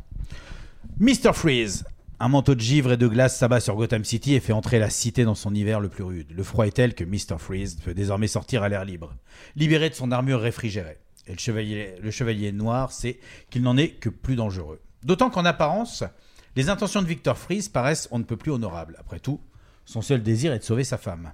Nora. C'est en tout cas ce qu'il confesse à Robin, ralliant le jeune équipier à sa cause. Mais Batman n'est pas dupe. Et les rigueurs de l'hiver ne tarderont pas à lui donner raison. Pendant une patrouille où Batman et Robin parviennent à stopper de justesse un tueur psychopathe, le jeune prodige va demander au Chevalier Noir si les vilains sont tous irrécupérables, ou si certains méritent une seconde chance. Si le ton de Batman ne laisse planer aucun doute quant à sa réponse, celle de Robin se veut plus optimiste en faisant allusion à Mr. Freeze. En effet, Victor n'a pas connu un bouleversement dans sa vie, mais deux. Mais deux. Le premier, bah lorsque sa femme Nora a été diagnostiquée d'une maladie sans traitement connu, et le deuxième, lorsque la condition de son corps a subi des dommages irréversibles, alors qu'il tentait de protéger son épouse. À coup de flashback, le récit nous transportera dans le passé, pour nous permettre de prendre pleinement conscience de l'amour qui unit Victor à sa femme, et tantôt dans le présent, alors que les deux héros tentent de lui venir en aide. En effet, Mr. Freeze, amoureux transi mais solitaire car ne pouvant approcher son épouse sans risque de geler, a peut-être réussi à trouver LA solution. Mais il n'y arrivera pas seul, voire il n'y arrivera peut-être pas du tout. Comment ne pas sombrer dans ces conditions Dans cet opus vont s'affronter la froideur de l'hiver, on l'a dit, la chaleur des sentiments, car ce sont bien eux qui sont au centre de l'histoire. On va retrouver les sentiments forts de Freeze pour sa femme, on retrouve aussi la frustration de Robin, qui en a marre d'être pris un petit peu pour un gamin, et qui a vraiment envie de la conduire, cette Batmobile. Bien sûr, on va retrouver aussi les sentiments de Batman, qui eux sont aussi nombreux que complexes. Si cette histoire est plutôt bien ficelée, elle donne quand même un sentiment de vitesse. Tout va trop vite. Ou bien c'est le livre qui est trop court. Mais on aurait apprécié d'en avoir un petit peu plus, en tout cas. Ensuite, on a Bane. Bane, c'est l'un des antagonistes de Batman les plus difficiles à gérer parce qu'il possède à la fois les muscles et le cerveau. Bane a enfin accédé à son désir le plus fou. Il a enfin vaincu Batman. Il l'a brisé, il l'a tué, et désormais son adversaire, sans adversaire du tout, il revit le match dans sa tête de façon répétitive. Il le revit aussi dans des exhibitions de combat, dans une mise en scène à la fois spectaculaire mais qui a perdu toute la saveur de cette victoire. En fait, c'est ça le principe de Bane. C'est celui qui nique Batman, quoi. Ouais. À chaque fois. Tout le temps. Tout le temps. Et là, dans qu'il l'a niqué, il peut plus rien faire. Et il refait des matchs d'exhibition. C'est un catcheur euh, sur, le, sur le devenir, quoi. Ainsi, le Bad Day de Bane commence au moment où il en a fini avec le Chevalier Noir. Depuis le temps, Bane, bah, il en a fini aussi avec le venin. Euh, ce, ce liquide qui lui coule dans les veines et qui lui confère cette force un petit peu hors du commun. Il a même réussi à en être sevré. Mais quand un jour, quelqu'un sonne à sa porte pour lui en vendre, il décide d'endosser le rôle du protecteur, celui-là même qu'il a éliminé, et se dit qu'il faut détruire cette réserve pour préserver tout le monde. Ici aussi, on va avoir droit à des flashbacks, celles de son enfance, nous expliquant d'où lui vient le terrain propice à son addiction. Il va revivre son parcours avec Batman. Il devra surtout lutter contre un ennemi qu'il n'avait pas prévu lui-même. Alors ne vous y trompez pas, même si Bane est vieillissant et sans venin dans le corps, il a des réflexes qui ne se perdent pas. Et puis ce vrai ne veut pas dire qu'il n'a plus une goutte dans son corps. hein.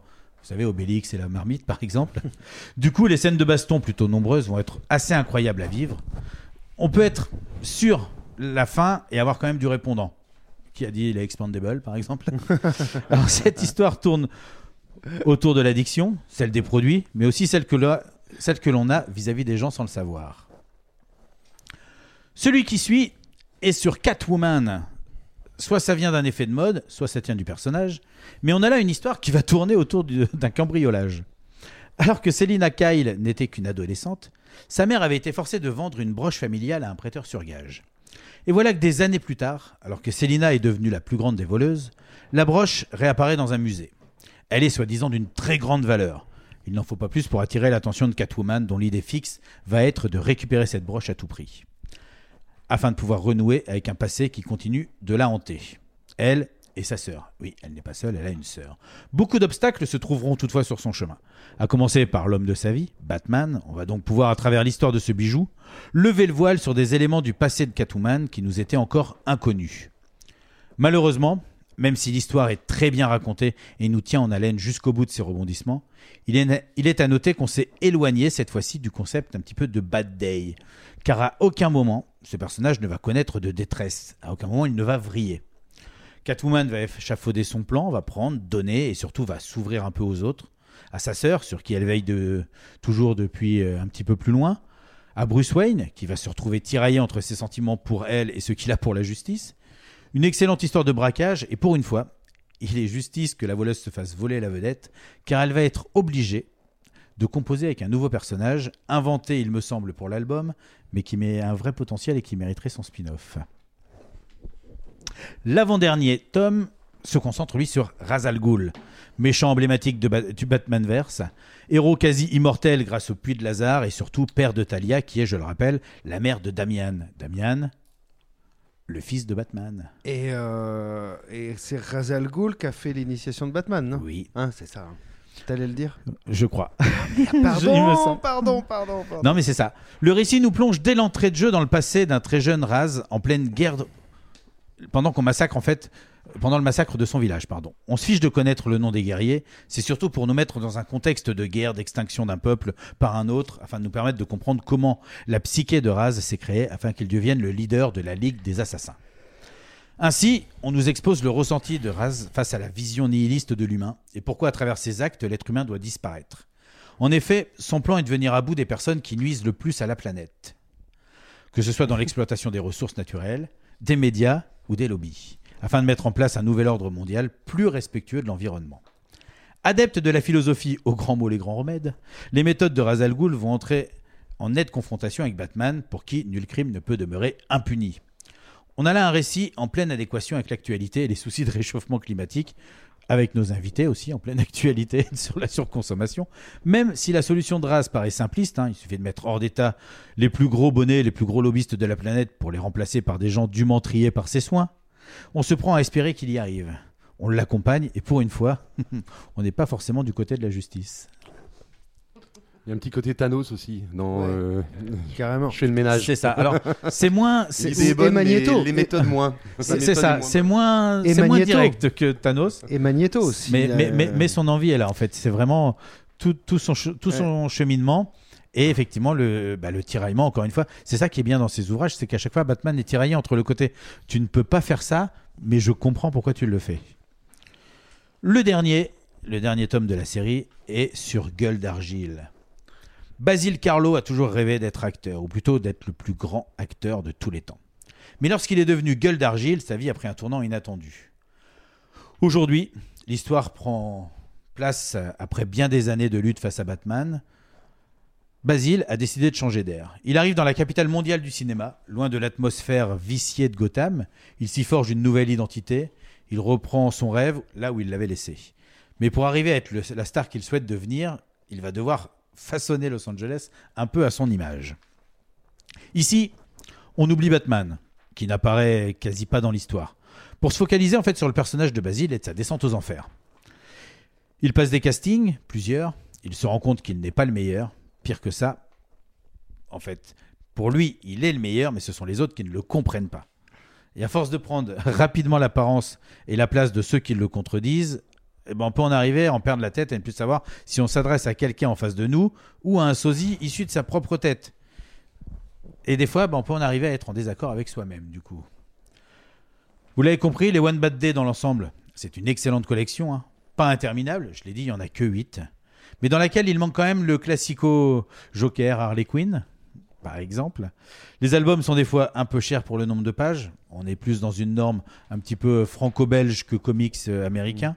Mais c'est surtout un très bon moyen de passer un temps avec les côtés obscurs de Gotham et d'en apprendre, voire de comprendre le process des ennemis de Batman. Alors autant je pense que Batman n'a pas lieu d'exister sans la présence de ses ennemis, autant le contraire est faux car eux, ils s'en ils s'en sortent très bien tout seuls. Ouais, bien vu. Merci Alex. Merci beaucoup. euh, Sympa, sympa. Ça fait aussi aborder euh, les super-héros d'un autre œil. Quoi, Exactement, c'est ça qui est bien, c'est que je te dis, dans, dans cela, on, on- on se prend des fois à se dire Ah, mais en fait, je le comprends. Et il n'y a pas que le côté manichéen de puisque Batman représente les gentils, il arrive, il lui tape dessus, donc c'est forcément un méchant. Mais non, ça va beaucoup plus loin que ça. Quand on comprend le message ou quand on comprend l'enjeu. Mais Batman, c'est surtout un, un, un- un super-héros qui voudrait être gentil, mais qui finit toujours par être méchant, en fait. Mhm. C'est Bat- Batman, il, Il est- tue pas, hein. Hein Il ne tue pas. Il tue pas, hein, Batman. Attention. Ah non, il tue pas, mais il a- fait mal. Il a sa frontière. Il fait mal, il est. C'est des univers que vous connaissez, Il euh est. Ah, trop bien. Il a aucune empathie Le- pour le meurtre, quiconque. le mal, tout Le ça. meurtre, le mal. Le J'ai juste vu le Joker euh, pour Halloween qui est sorti il y a 3 ans là. euh, Joaquin Phoenix. Joaquin Phoenix, euh, Ouais, Ouais. voilà, c'était Mm. super. ouais. Ça m'a donné Mais il envie d'aller plus loin. et j'étais là, ah, c'est hyper intéressant, Gotham et tout. euh, il y a un c'est 2 ça. qui va sortir de, du Mm. Joker. La, la suite, justement. Trop bien. Quand il est vraiment Joker, quoi. Moi, j'ai plus une préférence quand même pour Harley Quinn. Hein. Je vais pas dire. Ah, le côté, ouais, le, le- le côté folie. euh, non, mais aussi. Alexandre, Moi, je veux dire, que- Margot Ah oui. Robbie, elle est parfaite. euh, Ah bah oui, le premier, il est, il est, il est, il est énorme, ce film. ça, elle, a- elle- elle- elle incarne tout ce qu'il faut. Quoi. Mm. Voilà. On est d'accord. Ouais. Là, là- Le là, elle va être premier, changée pas, encore. su- le, pas le premier Suicide Squad, quand même. Non, le Harley Quinn. le Ouais, Harley Quinn. euh, Birds of d'accord. Prey. Bird of Prey. Bird of Prey.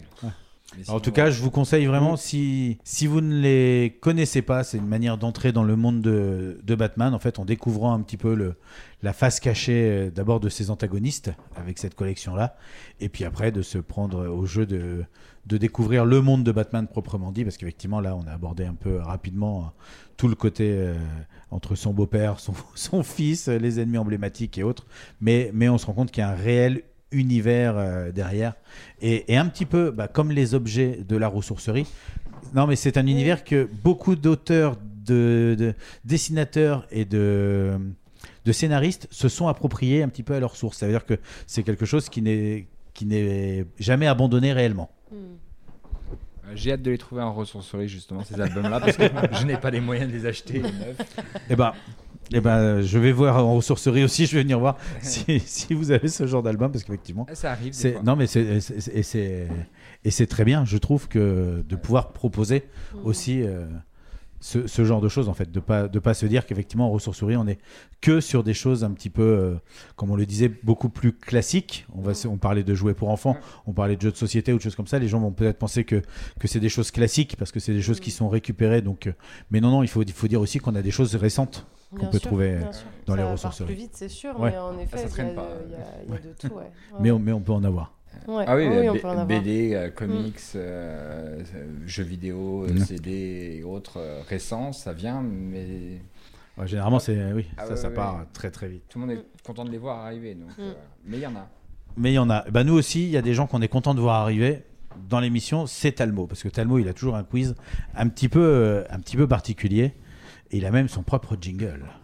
Tu as la question? Qu'écoutais-je? Tu as la réponse. Qu'entendis-je? Tu as le mot. Couis-je Tu as le mot. Couis-je T'as le mot. Quiz T'as le mot. Quiz Attention, la consommation régulière de LSD et d'alcool artisanal peuvent entraîner des situations gênantes. Si vous en êtes témoin, n'intervenez pas. Enregistrez la scène et envoyez-nous tout ça, on pourra toujours en faire un jingle. Et nous les connaissons si bien alors qu'ils ont disparu depuis un temps que les moins de 20 millions d'années ne peuvent pas connaître. Un temps que même, dit-on, Michel Drucker n'aurait jamais connu. Comment les distinguer? Je veux parler bien entendu des dinosaures. Une petite recommandation. Il convient d'abord de rappeler que tout ce qui est vieux, con et vorace n'est pas obligatoirement un dinosaure. Il peut s'agir d'un animateur de CNews ou d'un dirigeant de football espagnol. Alors pour les distinguer, repérez s'ils font des œufs. S'ils font des œufs, c'est un dino. S'ils tombent en PLS dès qu'on shot wok ou vegan, eh bien, il y a de grandes chances pour que ce ne soit pas des dinosaures. Enfin si, mais pas des dinosaures de ceux dont on va parler ici dans ce quiz. Si vous voulez bien m'excuser, nous reviendrons un peu plus tard sur ces considérations scientifiques. Car le dinosaure, comme le disait si justement le cardinal Richelieu, c'est un peu comme un requin avec des pattes. Mais première question tout de suite, classer dans l'ordre d'apparition ces espèces qui sont encore vivantes. Les limules, les requins, les coélacantes, les abeilles, les méduses et les renocèses. Méduse, en premier. Oh non. Méduse en premier. Ah, Bien vu, Yann. Un point pour Yann. Qui vient après J'allais dire pareil. Ah, le requin Limule en deux. Limule en deux. Attention, il est imbattable. T'as- lu son quiz avant Limule en non, deux. mais c'est un sujet que je connais un peu. C'est un enfant Les de 8 ans. coélacantes Un petit garçon après. Il vous reste les requins, les ans. Personne veut les dire c'est- abeilles et les renocèses. Les renocèses en trois. personne veut dire c'est la cante? Si, moi, C'est la cante, ok, pardon. Je sais pas. je- Moi, je dirais les... Les abeilles. Les abeilles. Non, Non, les requins alors. monsieur. Les requins. Il l'a dit, ce sont les requins. Mm. Et ensuite, départager les coélacantes et les abeilles, vous aurez du mal car ils sont apparus à peu près à la même période. Et les renocèses, c'était la question piège, sont beaucoup plus récentes. Mais bravo à vous. En fait, même pour être absolument clair, à l'époque où les dinosaures dominaient les plaines, les forêts, les campings et les océans, nos ancêtres mammifères étaient fort probablement de tout petits rongeurs dont la seule prouesse était de se cacher très vite et très très bien. Et de se reproduire aussi beaucoup. tu y étais? Tu t'en souviens? J'ai des souvenirs comme ça qui ressurgissent. Papy m'a raconté. Oui, les, pré- les dinosaures nous ont précédés. Ils ont été les espèces dominantes pendant des centaines de millions d'années, alors qu'ils n'ont jamais été foutus d'inventer ni le pain au chocolat, ni la cravate piano. Ça peut et ça doit nous questionner sur l'idée que nous avons du progrès, de l'évolution. Prends ça dans les dents, système capitaliste. D'ailleurs, dans les films, les dinos raffolent des capitalistes et nous renvoient à la vacuité et au ridicule de nos petites ambitions mesquines d'humains misérables face à des canines de 35 cm. Et ça, c'est une preuve. Une preuve de quoi? Je ne sais pas, mais c'est une preuve. Dans la Bible, la Bible sans B majuscule, je veux parler de Jurassic Park, hein, bien sûr, vous l'avez compris. Qui se fait bouffer en premier? Bah, le, le mec dans, dans, dans les toilettes, le, le- le financier. Exactement Ah, Et qui se fait bouffer en deuxième? Et ben euh, Jeff Goldblum, non. Non. Le chef, enfin, celui qui a créé le parc? Non. Ah, euh, Euh, c'est c'est toujours dans cette scène-là.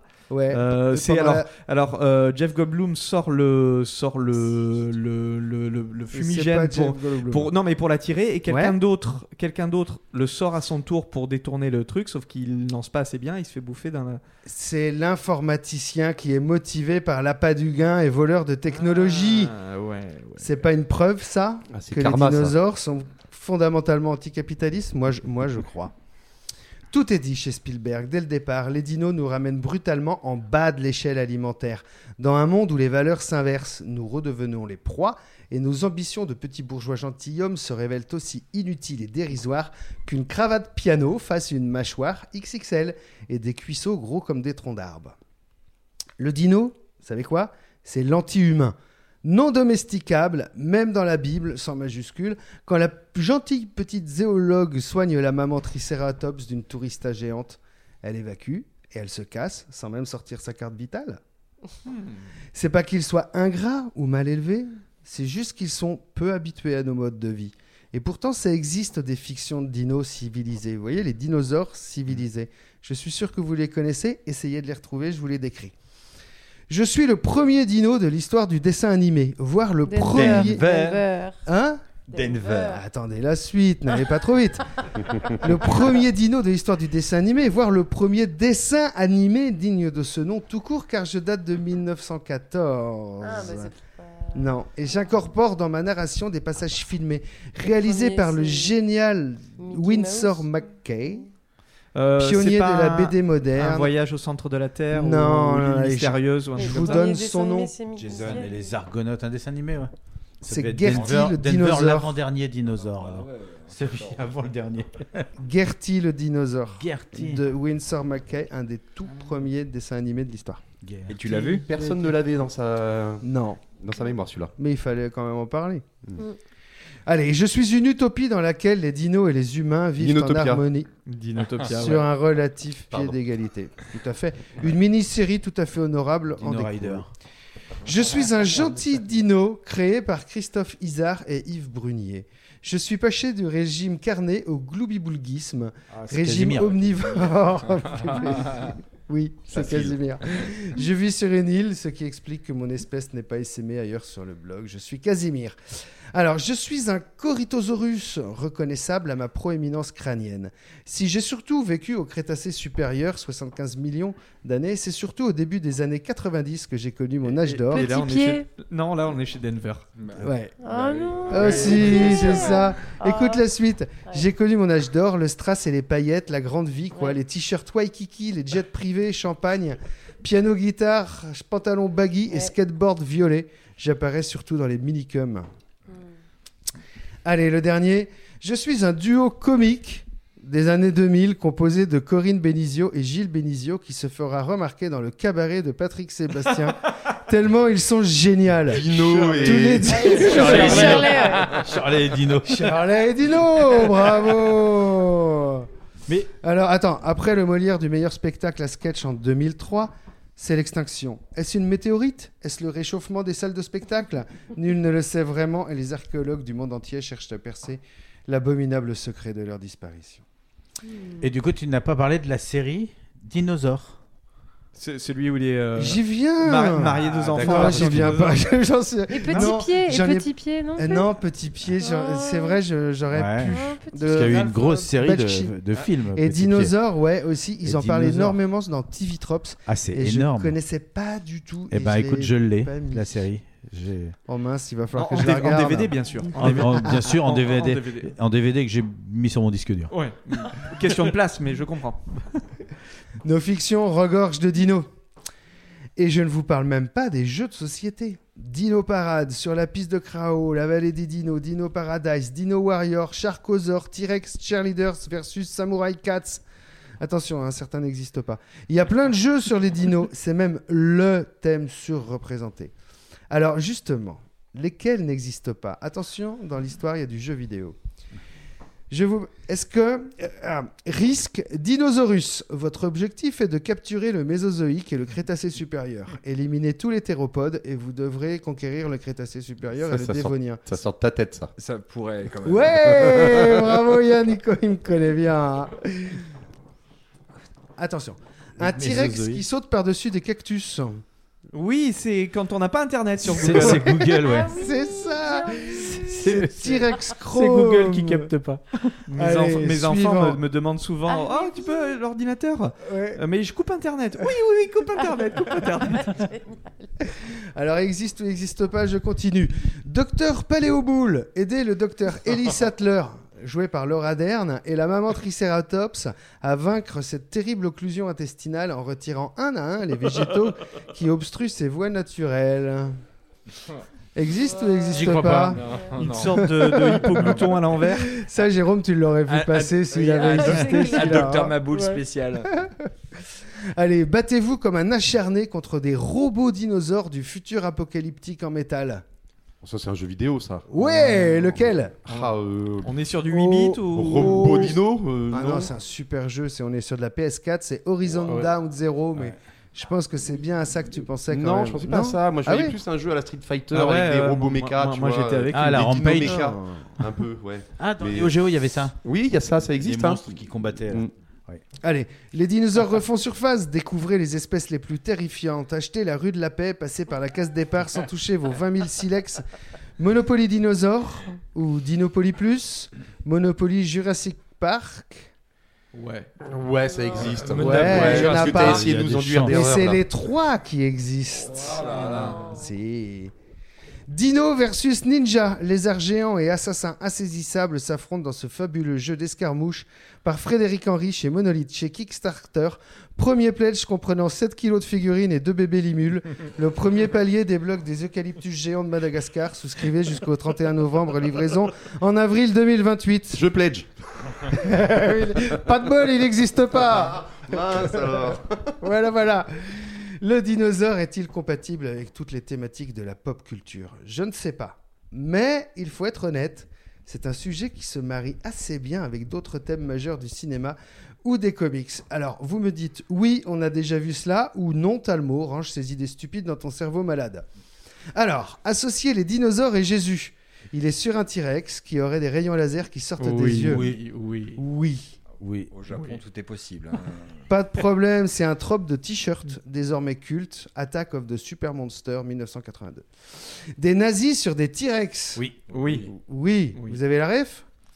Bah, C'était. c'est, euh, Non, c'est pas ceux qui vont sur la Lune aussi. C'est pas ceux du ça, centre si, de la ça. Terre, non, c'est sur la Lune. Hitler sur un T-Rex sur la face Ouais. cachée de la Lune dans Iron Sky. Iron Sky, ouais. Un requin contre un T-Rex. Ah oui, ça c'est un film euh, Shark à- chez. Ah oui. Oh, je trop bien. tu l'as. Ah, Sharknado ouais, l'a fait. C'est Sharknado. ah, C'est- le trop 5 bien. le- Bravo. Et dans ma chronique, j'avais et mis... l'intro de, de celui de Jason Statham, euh, le, le 2, là, celui qui est sorti cet été. Ah oui, on voit euh, dans la bande-annonce. euh, trouble. voilà. C'est un méga mégalodon, Ouais. ça. Bon, ça reste Allez. un requin. Oui. Oui. Autre pitch, vous me dites si ça existe ou pas. Les dinos ont été tués, non pas par une météorite, non, non, non, mais par des kaiju. Ah, sûrement que ça existe. C'est dit. l'explication. Au Japon. Ouais, exactement. c'est l'explication qu'on donne dans Godzilla. Il est arrivé, il a tué tous les dinos. Des T-Rex pilotant des avions de chasse F-14. On- on- T'as t'as pu aller voir dans les dessins animés ou pas? Euh, oui, oui, oui. Non, mais Non, non, mais- non. Toi, tu vois pas ça Moi, je vois pas ça un T-Rex sur un F-14, non. Ah, un non. T-Rex Je le vois mieux dans un qui hélicoptère, pilote un par avion Ouais, de mais en chasse. fait, c'est parce que non, je confonds avec Star Wars où t'as des Eh mecs ben, qui. si, messieurs, ressemblent, ça existe. C'est- Mais c'est dans Calvin et Hobbes. Donc c'est plutôt, euh, c'est plutôt humoristique. quoi. Ouais. Enfin, c'est- Il y a du second degré là-dedans. Un crossover entre Jurassic Park et Hunger Games, où les participants doivent survivre pour chasser par des dinos. Ça, j'ai vu. Il l'a vu en plus. à quoi je sers dans cette émission Ça s'appelle Jurassic Games. Ouais. ça doit être bien débile, non C'est nul. Voilà, c'est ça. Mais en même temps, j'ai enfin, vu pas mal de dopes, mais j'ai découvert que euh, sur ma télé, j'avais une chaîne qui s'appelait The Asylum. Oh. Et il repasse que ça. J'ai une chaîne, et elle est, elle est en favori du coup. Ah, c'est pour et ça que tu coup, je- réponds plus au téléphone depuis Je tombe très souvent sur des trucs comme ça. Allez, je continue pour qu'on en, on en sorte un peu quand même. Un prêtre qui se transforme en vélociraptor pour affronter des ninjas. Un prêtre qui se transforme en que ça me dit quelque chose. vélociraptor. Ça, ça me dit quelque chose. Mais oui, ça. me dit quelque chose. Je pense que ça existe. Moi, je dirais oui. Eh bien oui, c'est The Velocipastor. Voilà, c'est un film aussi. C'est un film aussi. Ça existe. Bah, sais voyais pas ce que ça vaut, Plus hein. sur un truc genre One Piece, parce que tu Non. sais, ils se transforment en animaux et il y en a qui se transforment en, en dinosaures. Mais Je ne l'ai pas vu, mais j'ai beaucoup partagé la bande-annonce. Alors, des T-Rex zombies. Oh oui, oui, oui, ça, Alors ça, ça, existe, j'ai- ça, Alors, forcément. Oui, mais là, je, je voulais profiter de ce temps d'antenne pour dénoncer. En fait, ça se trouve dans Donjons et Dragons, dans le premier, qui est un pur nanar. Donc, je fais un appel au réalisateur parce qu'il n'existe pas assez de films sur les T-Rex zombies. Donc, s'il vous plaît, faites quelque chose. Des Cadillacs, des pin-up et des dinosaures. Oui, ça, ouais. Ouais, bien joué. Dans- Vous l'avez là? C'est Ah, une ça, BD. Ce sont les chroniques de l'ère xénozoïque de Mark Schultz. J'ai vu des images, ça c'est Ouais. sûr, ça me parle, j'ai vu quelque chose. là-dessus. Ah ouais, c'est ça. Bravo. Bon, vous avez pas mal de refs. hein. Alors voilà, vous l'aurez compris. À chaque fois que j'essaye d'inventer un truc idiot, idiot pardon, avec des dinos ou des T-Rex, je constate amèrement que l'idée a déjà été portée à l'écran ou en BD. Thème inépuisable s'il en est, qu'il est tout à fait possible de marier avec d'autres. Réussite garantie, franchement rigolo. Alors oui, plongez-vous dans le placé. Plongez-vous dans les fictions, dans les fictions du passé, et souvenez-vous que la clé du bonheur, comme le rappelait Agatha Christie, c'est d'époser un ou une paléontologue. Plus vous prendrez de l'âge, plus il ou elle s'intéressera à vous. Merci beaucoup, Talmo, euh, pour, euh, pour ce quiz donc sur les dinosaures. Effectivement, on se rend compte que c'est un peu comme les requins. Les dinosaures, on les trouve un peu à toutes les sauces. euh. Ah, c'est des bons clients. hein. Internet, euh, Facebook, pour pas le, le dénoncer, m'a montré une photo l'autre jour, une vieille photo en noir et blanc où tu as un dinosaure avec une mitraillette à la main et, et des soldats américains dans des jeeps et avec écrit euh, rare photo du dernier dinosaure pendant la Première Guerre mondiale et en commentaire t'avais bon des jeeps c'est pas plutôt la deuxième guerre mondiale Il y a aussi la photo de Georges Lucas qui était sur un dinosaure et qui disait mais c'est dramatique quand même de tuer des animaux pour un film. Nous, on va continuer à parler de tout ça un petit peu en off. On va vous laisser avec la musique de la troisième pause musicale parce que bah oui, le temps passe et ça fait déjà une heure et demie d'émission. Exactement, et puisque on a parlé de One Bad Day, euh, la série de comics sur les méchants de Batman, on va écouter Bad Day du groupe R.I.M. Voilà, tout simplement. À l'instant, Michael Stripes et R.I.M. pour le titre Bad Day dans Deludes et les plumes. Dernière demi-heure, dernière ligne droite pour des ludes et des plumes. Et tout de suite, C'est l'heure de vous dire ce qu'on avait encore à vous dire. Toujours dans des luttes et des plumes, on aborde la dernière partie de l'émission, euh, celle où on va retourner voir euh, nos invités, Julia et Jérôme, pour continuer à parler euh, de la ressourcerie. Mais juste avant, on va finir avec la partie un petit peu euh, quiz euh, ludique. hein, et on va se tourner vers Yann qui nous avait parlé un petit peu aussi euh, euh, surconsommation et fin du monde. C'est ça, c'est qu'à un moment, à force de déconner, ben, ça pète quoi. hein. Donc euh, forcément, il y a un après. Et donc dans cet après, il va falloir survivre, il va falloir s'en sortir au maximum. Et pour ça, ben, c'est un thème de jeu qui a été bien abordé et qui le sera encore euh, très souvent, parce que dans le jeu de société, c'est quelque chose de très récurrent. Et donc là, on va, donc je vais vous narrer quelques histoires de jeux et vous allez devoir essayer de trouver ce jeu de société. Alors, donc on va commencer avec euh, une histoire qui se déroule dans un, dans un avenir alternatif où la guerre nucléaire a dévasté la Terre. Les joueurs sont plongés dans un univers où les ruines de la civilisation sont peuplées de mutants, de créatures monstrueuses et de survivants désespérés. Chaque joueur incarne un personnage issu de cet univers et ces héros ont des compétences spéciales et des quêtes personnelles à accomplir, ce qui ajoute une dimension de narration profonde à chaque partie. Le joueur explose un plateau de, de jeu modulaire représentant les terres désolées, révélant de nouvelles. Tu as quelque chose Ouais, je l'ai, mais je vais, je vais, je vais pas le dire encore. D'accord, mais c'est vrai que je l'avais. Je suis en train d'y jouer. En pensant à toi, c'est là. en rencontrant de nouvelles, euh, faisant de nouvelles rencontres, des lieux emblématiques et des quêtes à mesure qu'ils avancent. Ils doivent décider s'ils explorent des ruines abandonnées, affrontent des créatures hostiles ou s'ils interagissent avec des factions. Le jeu est rempli de quêtes et de missions à résoudre, et les joueurs prennent des décisions morales importantes qui influencent le déroulement de l'histoire. Carcassonne? Non. Je pensais à Catan, moi, au départ. Alors. Non. La version lunaire, hein. Pour vous aider, c'est un jeu qu'on va retrouver euh, aussi en jeu vidéo. Et d'ailleurs, Tetris Battle machin je pense qu'il est Pac-Man. sorti en jeu vidéo avant qu'on en fasse un jeu de plateau.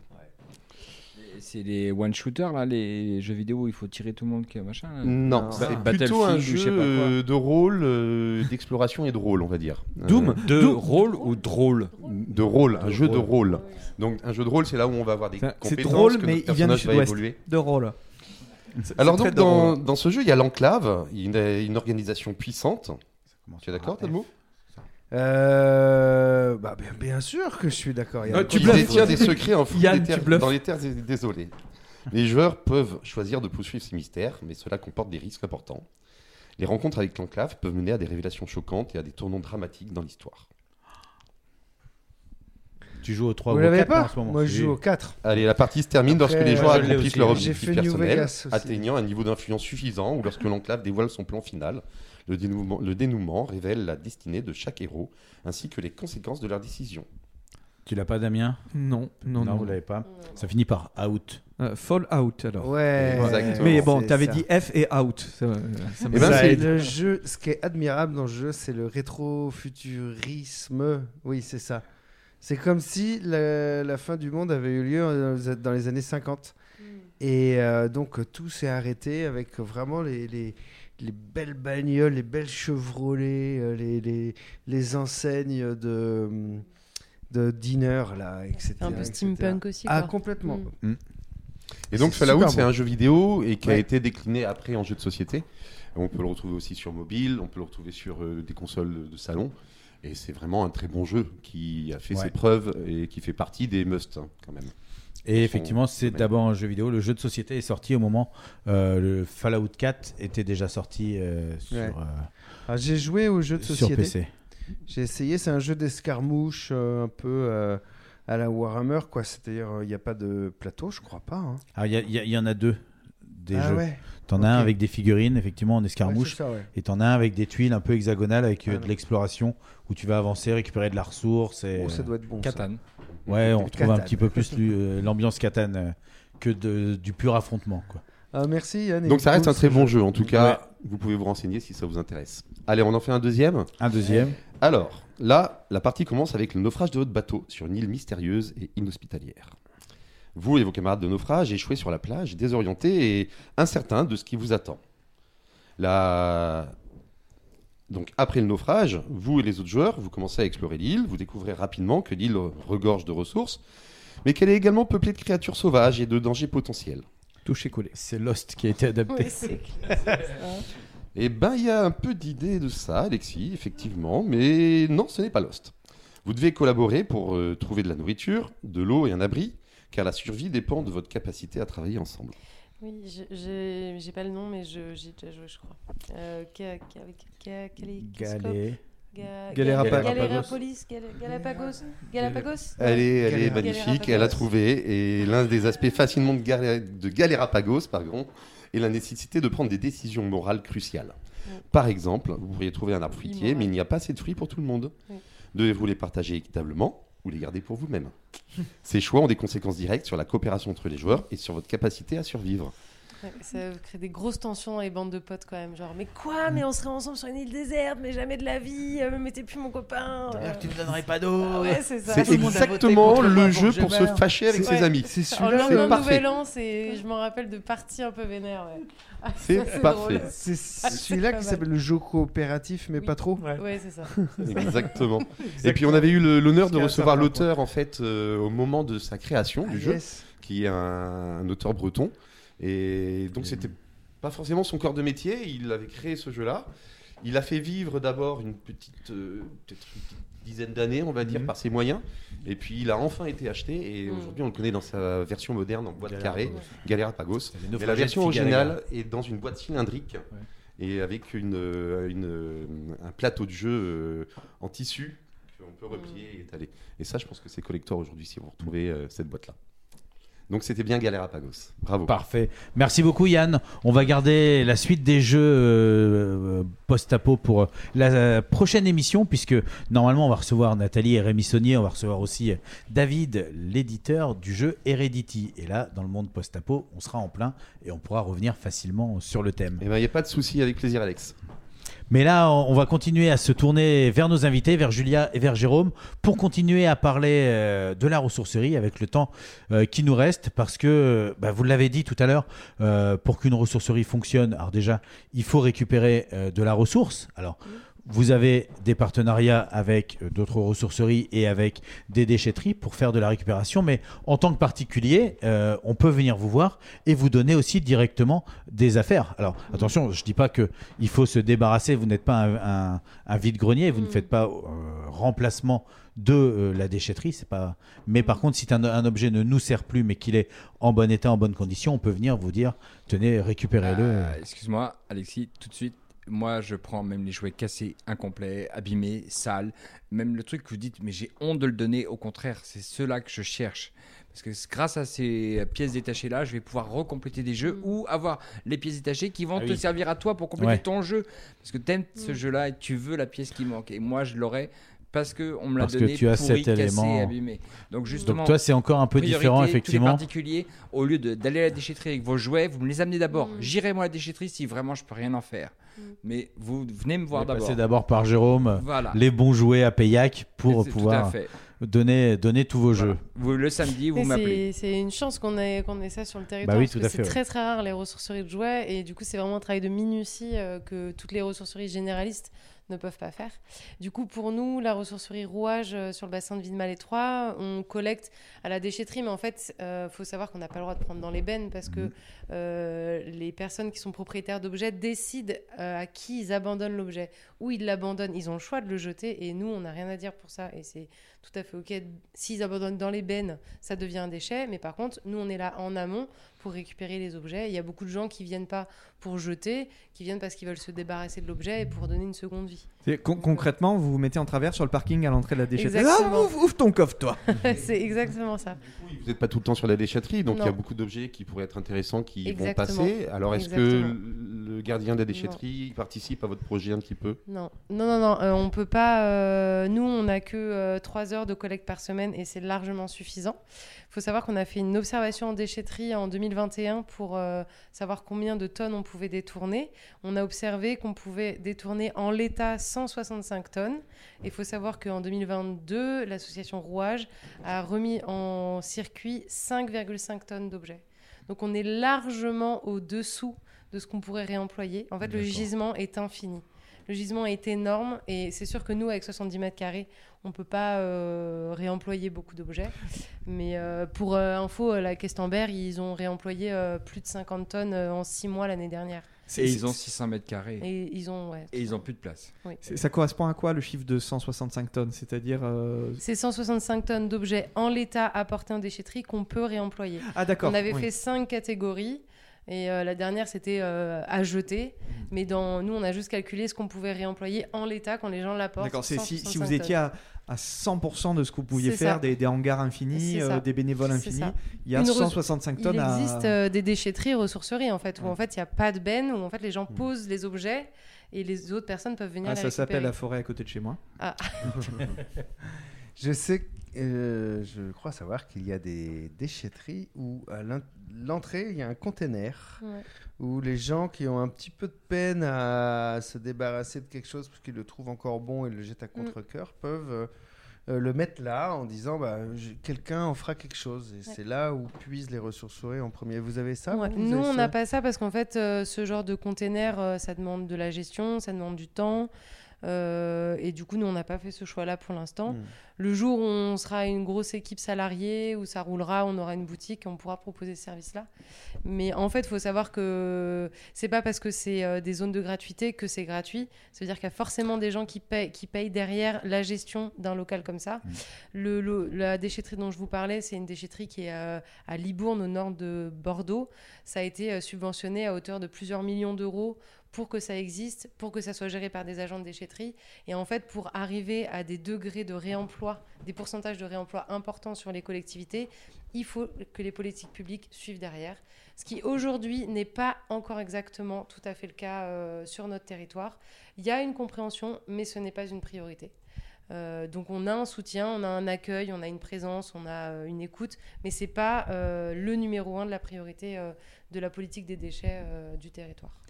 Alors de plus en plus, on espère que les gens vont prendre conscience hein, de tout ça et qu'ils vont faire déjà un effort au moment de l'achat, un effort dans leur tri.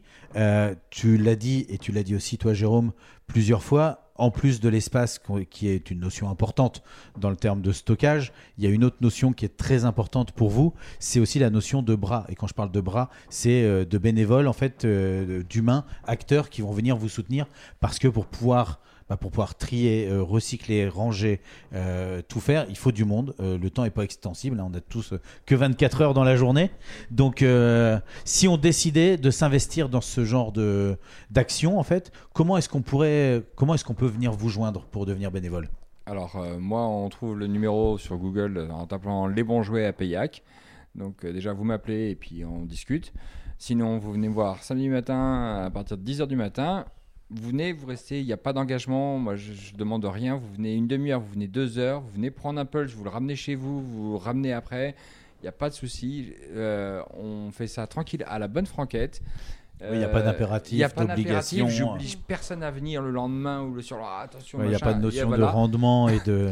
Plus vous viendrez, plus vous vous sentirez engagé dans l'action. Et voilà. Ce qu'il faut, c'est aimer les jouer, le jeu, euh, s'amuser, euh, passer du bon temps. Euh, et puis surtout, trier. Voilà.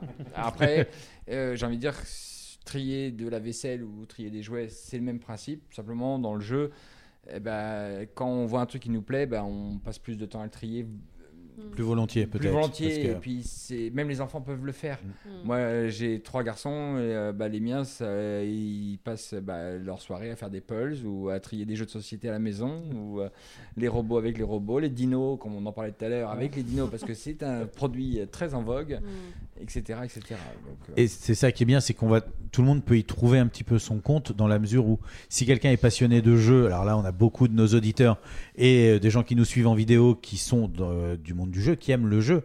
Alors n'hésitez pas hein, à Payac les bons jouets, Euh, vous allez pouvoir filer un coup de main dans quelque chose qui vous plaît, ce qui est une bonne chose. Et si jamais vous n'êtes pas forcément attiré par le jeu mais que vous avez envie de rendre service, euh, avec l'association Rouage, euh, eh bien là c'est une, euh, on l'a dit une ressourcerie qui fait plus dans le, dans le tout venant. Une ressourcerie Ouais. généraliste. Coup, Généraliste, on voilà fait le euh, tous les rayons, tous les petits objets d'une maison. Et nous, euh, bah, vous pouvez passer à la boutique euh, pour discuter avec les bénévoles qui sont en vente. Et il y a plein de façons de s'engager. On peut être en collecte à la déchetterie, en vente à la boutique, en valorisation avec les objets. Et on cherche aussi des bricoleurs, bricoleuses pour euh, l'organisation des Repair Café tous les premiers samedis de chaque mois au passe-temps, du coup, le- l'espace culturel de Malétroit. Il y a une, petite équipe de bricoleurs qui propose d'apprendre à réparer. De, de- on va démonter ensemble l'objet qui fonctionne pas en électrique, électronique et en couture pour, euh, pour tenter de réparer l'objet euh, si on y arrive. Tu veux Oui. rajouter quelque chose Oui, parce que j'y ai participé il y a une semaine et demie, je Ouais. crois.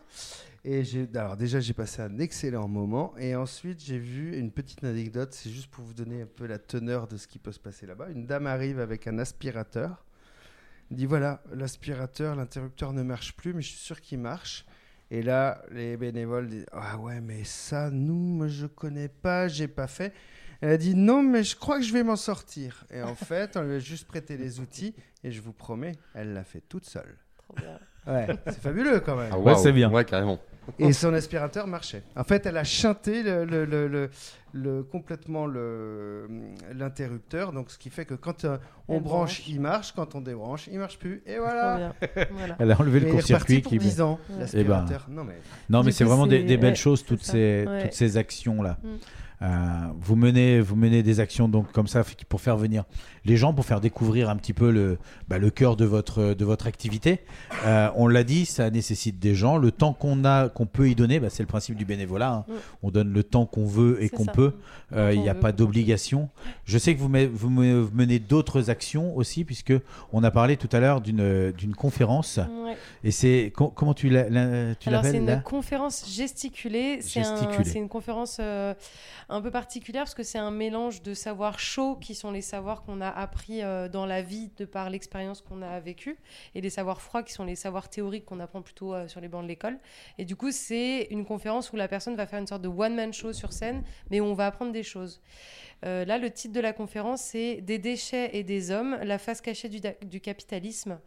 Et euh, c'est Tiffen qui a bossé dans une ressourcerie et qui, euh, après des années de travail dans une ressourcerie, fait une conférence sur les déchets. Euh, et du coup, raconte un peu tout plein de constats qu'elle a fait et aussi va nous amener des chiffres euh, sur, euh, sur tout ce qui se passe sur les déchets, le recyclage, qu'on nous dit, ce qu'on nous dit pas, euh, comment est-ce qu'on nous ment, on nous fait croire des choses. euh. Parce que dans le monde du déchet, euh, c'est quand même. euh, Le fameux greenwashing, non? Oui, voilà, le greenwashing du recyclage, euh, tout ça. Donc, euh, donc ça, ça se passe le mardi 24 octobre à 20h30 au Passe-Temps. Donc c'est euh, l'espace culturel de Malétroit au 6 rue Sainte-Anne. C'est sur réservation, c'est gratuit et l'entrée est libre, mais il faut absolument réserver parce que si déjà il y a tous les bénévoles de rouage qui viennent, bah, il y aura plus de place. donc euh, dépêchez-vous à réserver votre place. Et c'est une expérience un peu unique, une conférence gesticulée. Il y en a, enfin, euh, en a pas euh, 15 000. Voilà, c'est quelque chose d'assez particulier. Eh ben, c'est encore une expérience nouvelle à découvrir. euh, la conférence gesticulée sur un thème qui nous est cher. On en a parlé ici euh, tout au long de l'émission. hein. On vous invite, euh, vous qui nous écoutez ce soir, donc à, réfléchir, à faire attention. Comme on le disait, ça ne veut pas dire arrêter d'acheter du neuf, arrêter de vous faire plaisir forcément avec les kilos plastiques. C'est juste d'acheter de façon plus réfléchie en se disant peut-être que est-ce que j'ai besoin de, de ceci ou de cela? Est-ce que je ne pourrais pas le trouver ailleurs? Est-ce qu'il n'y a pas moyen de faire autrement, tout simplement. Et si jamais vous avez quand même passé le pas et que finalement vous vous rendez compte que votre achat ne vous plaît pas, eh bien c'est pareil, au lieu de le jeter, est-ce qu'on ne peut pas faire autrement? Eh bien si, vous pouvez aller voir Jérôme euh, à Payac, euh, voir les bons jouets, ou aller voir Julia euh, à Malétroit à l'association. Rouage, et, et n'hésitez pas. En tout cas, merci beaucoup d'être venu nous sensibiliser un petit peu à tous Ah, avoir toute cette problématique euh, et, et tout ça. Et effectivement, euh, même si on est, enfin, on voit qu'on s'y retrouve, même si on n'est pas dans le cœur du sujet euh, du, du jeu de société qui est le cœur de notre émission. En fait, dans le côté un petit peu consommation, achat et réflexion. On y est, on est vraiment dans le cœur du sujet qui intéresse actuellement les joueurs, les éditeurs et, et tout ce monde-là. Merci euh, Yann. euh, Avec grand plaisir, Alexis.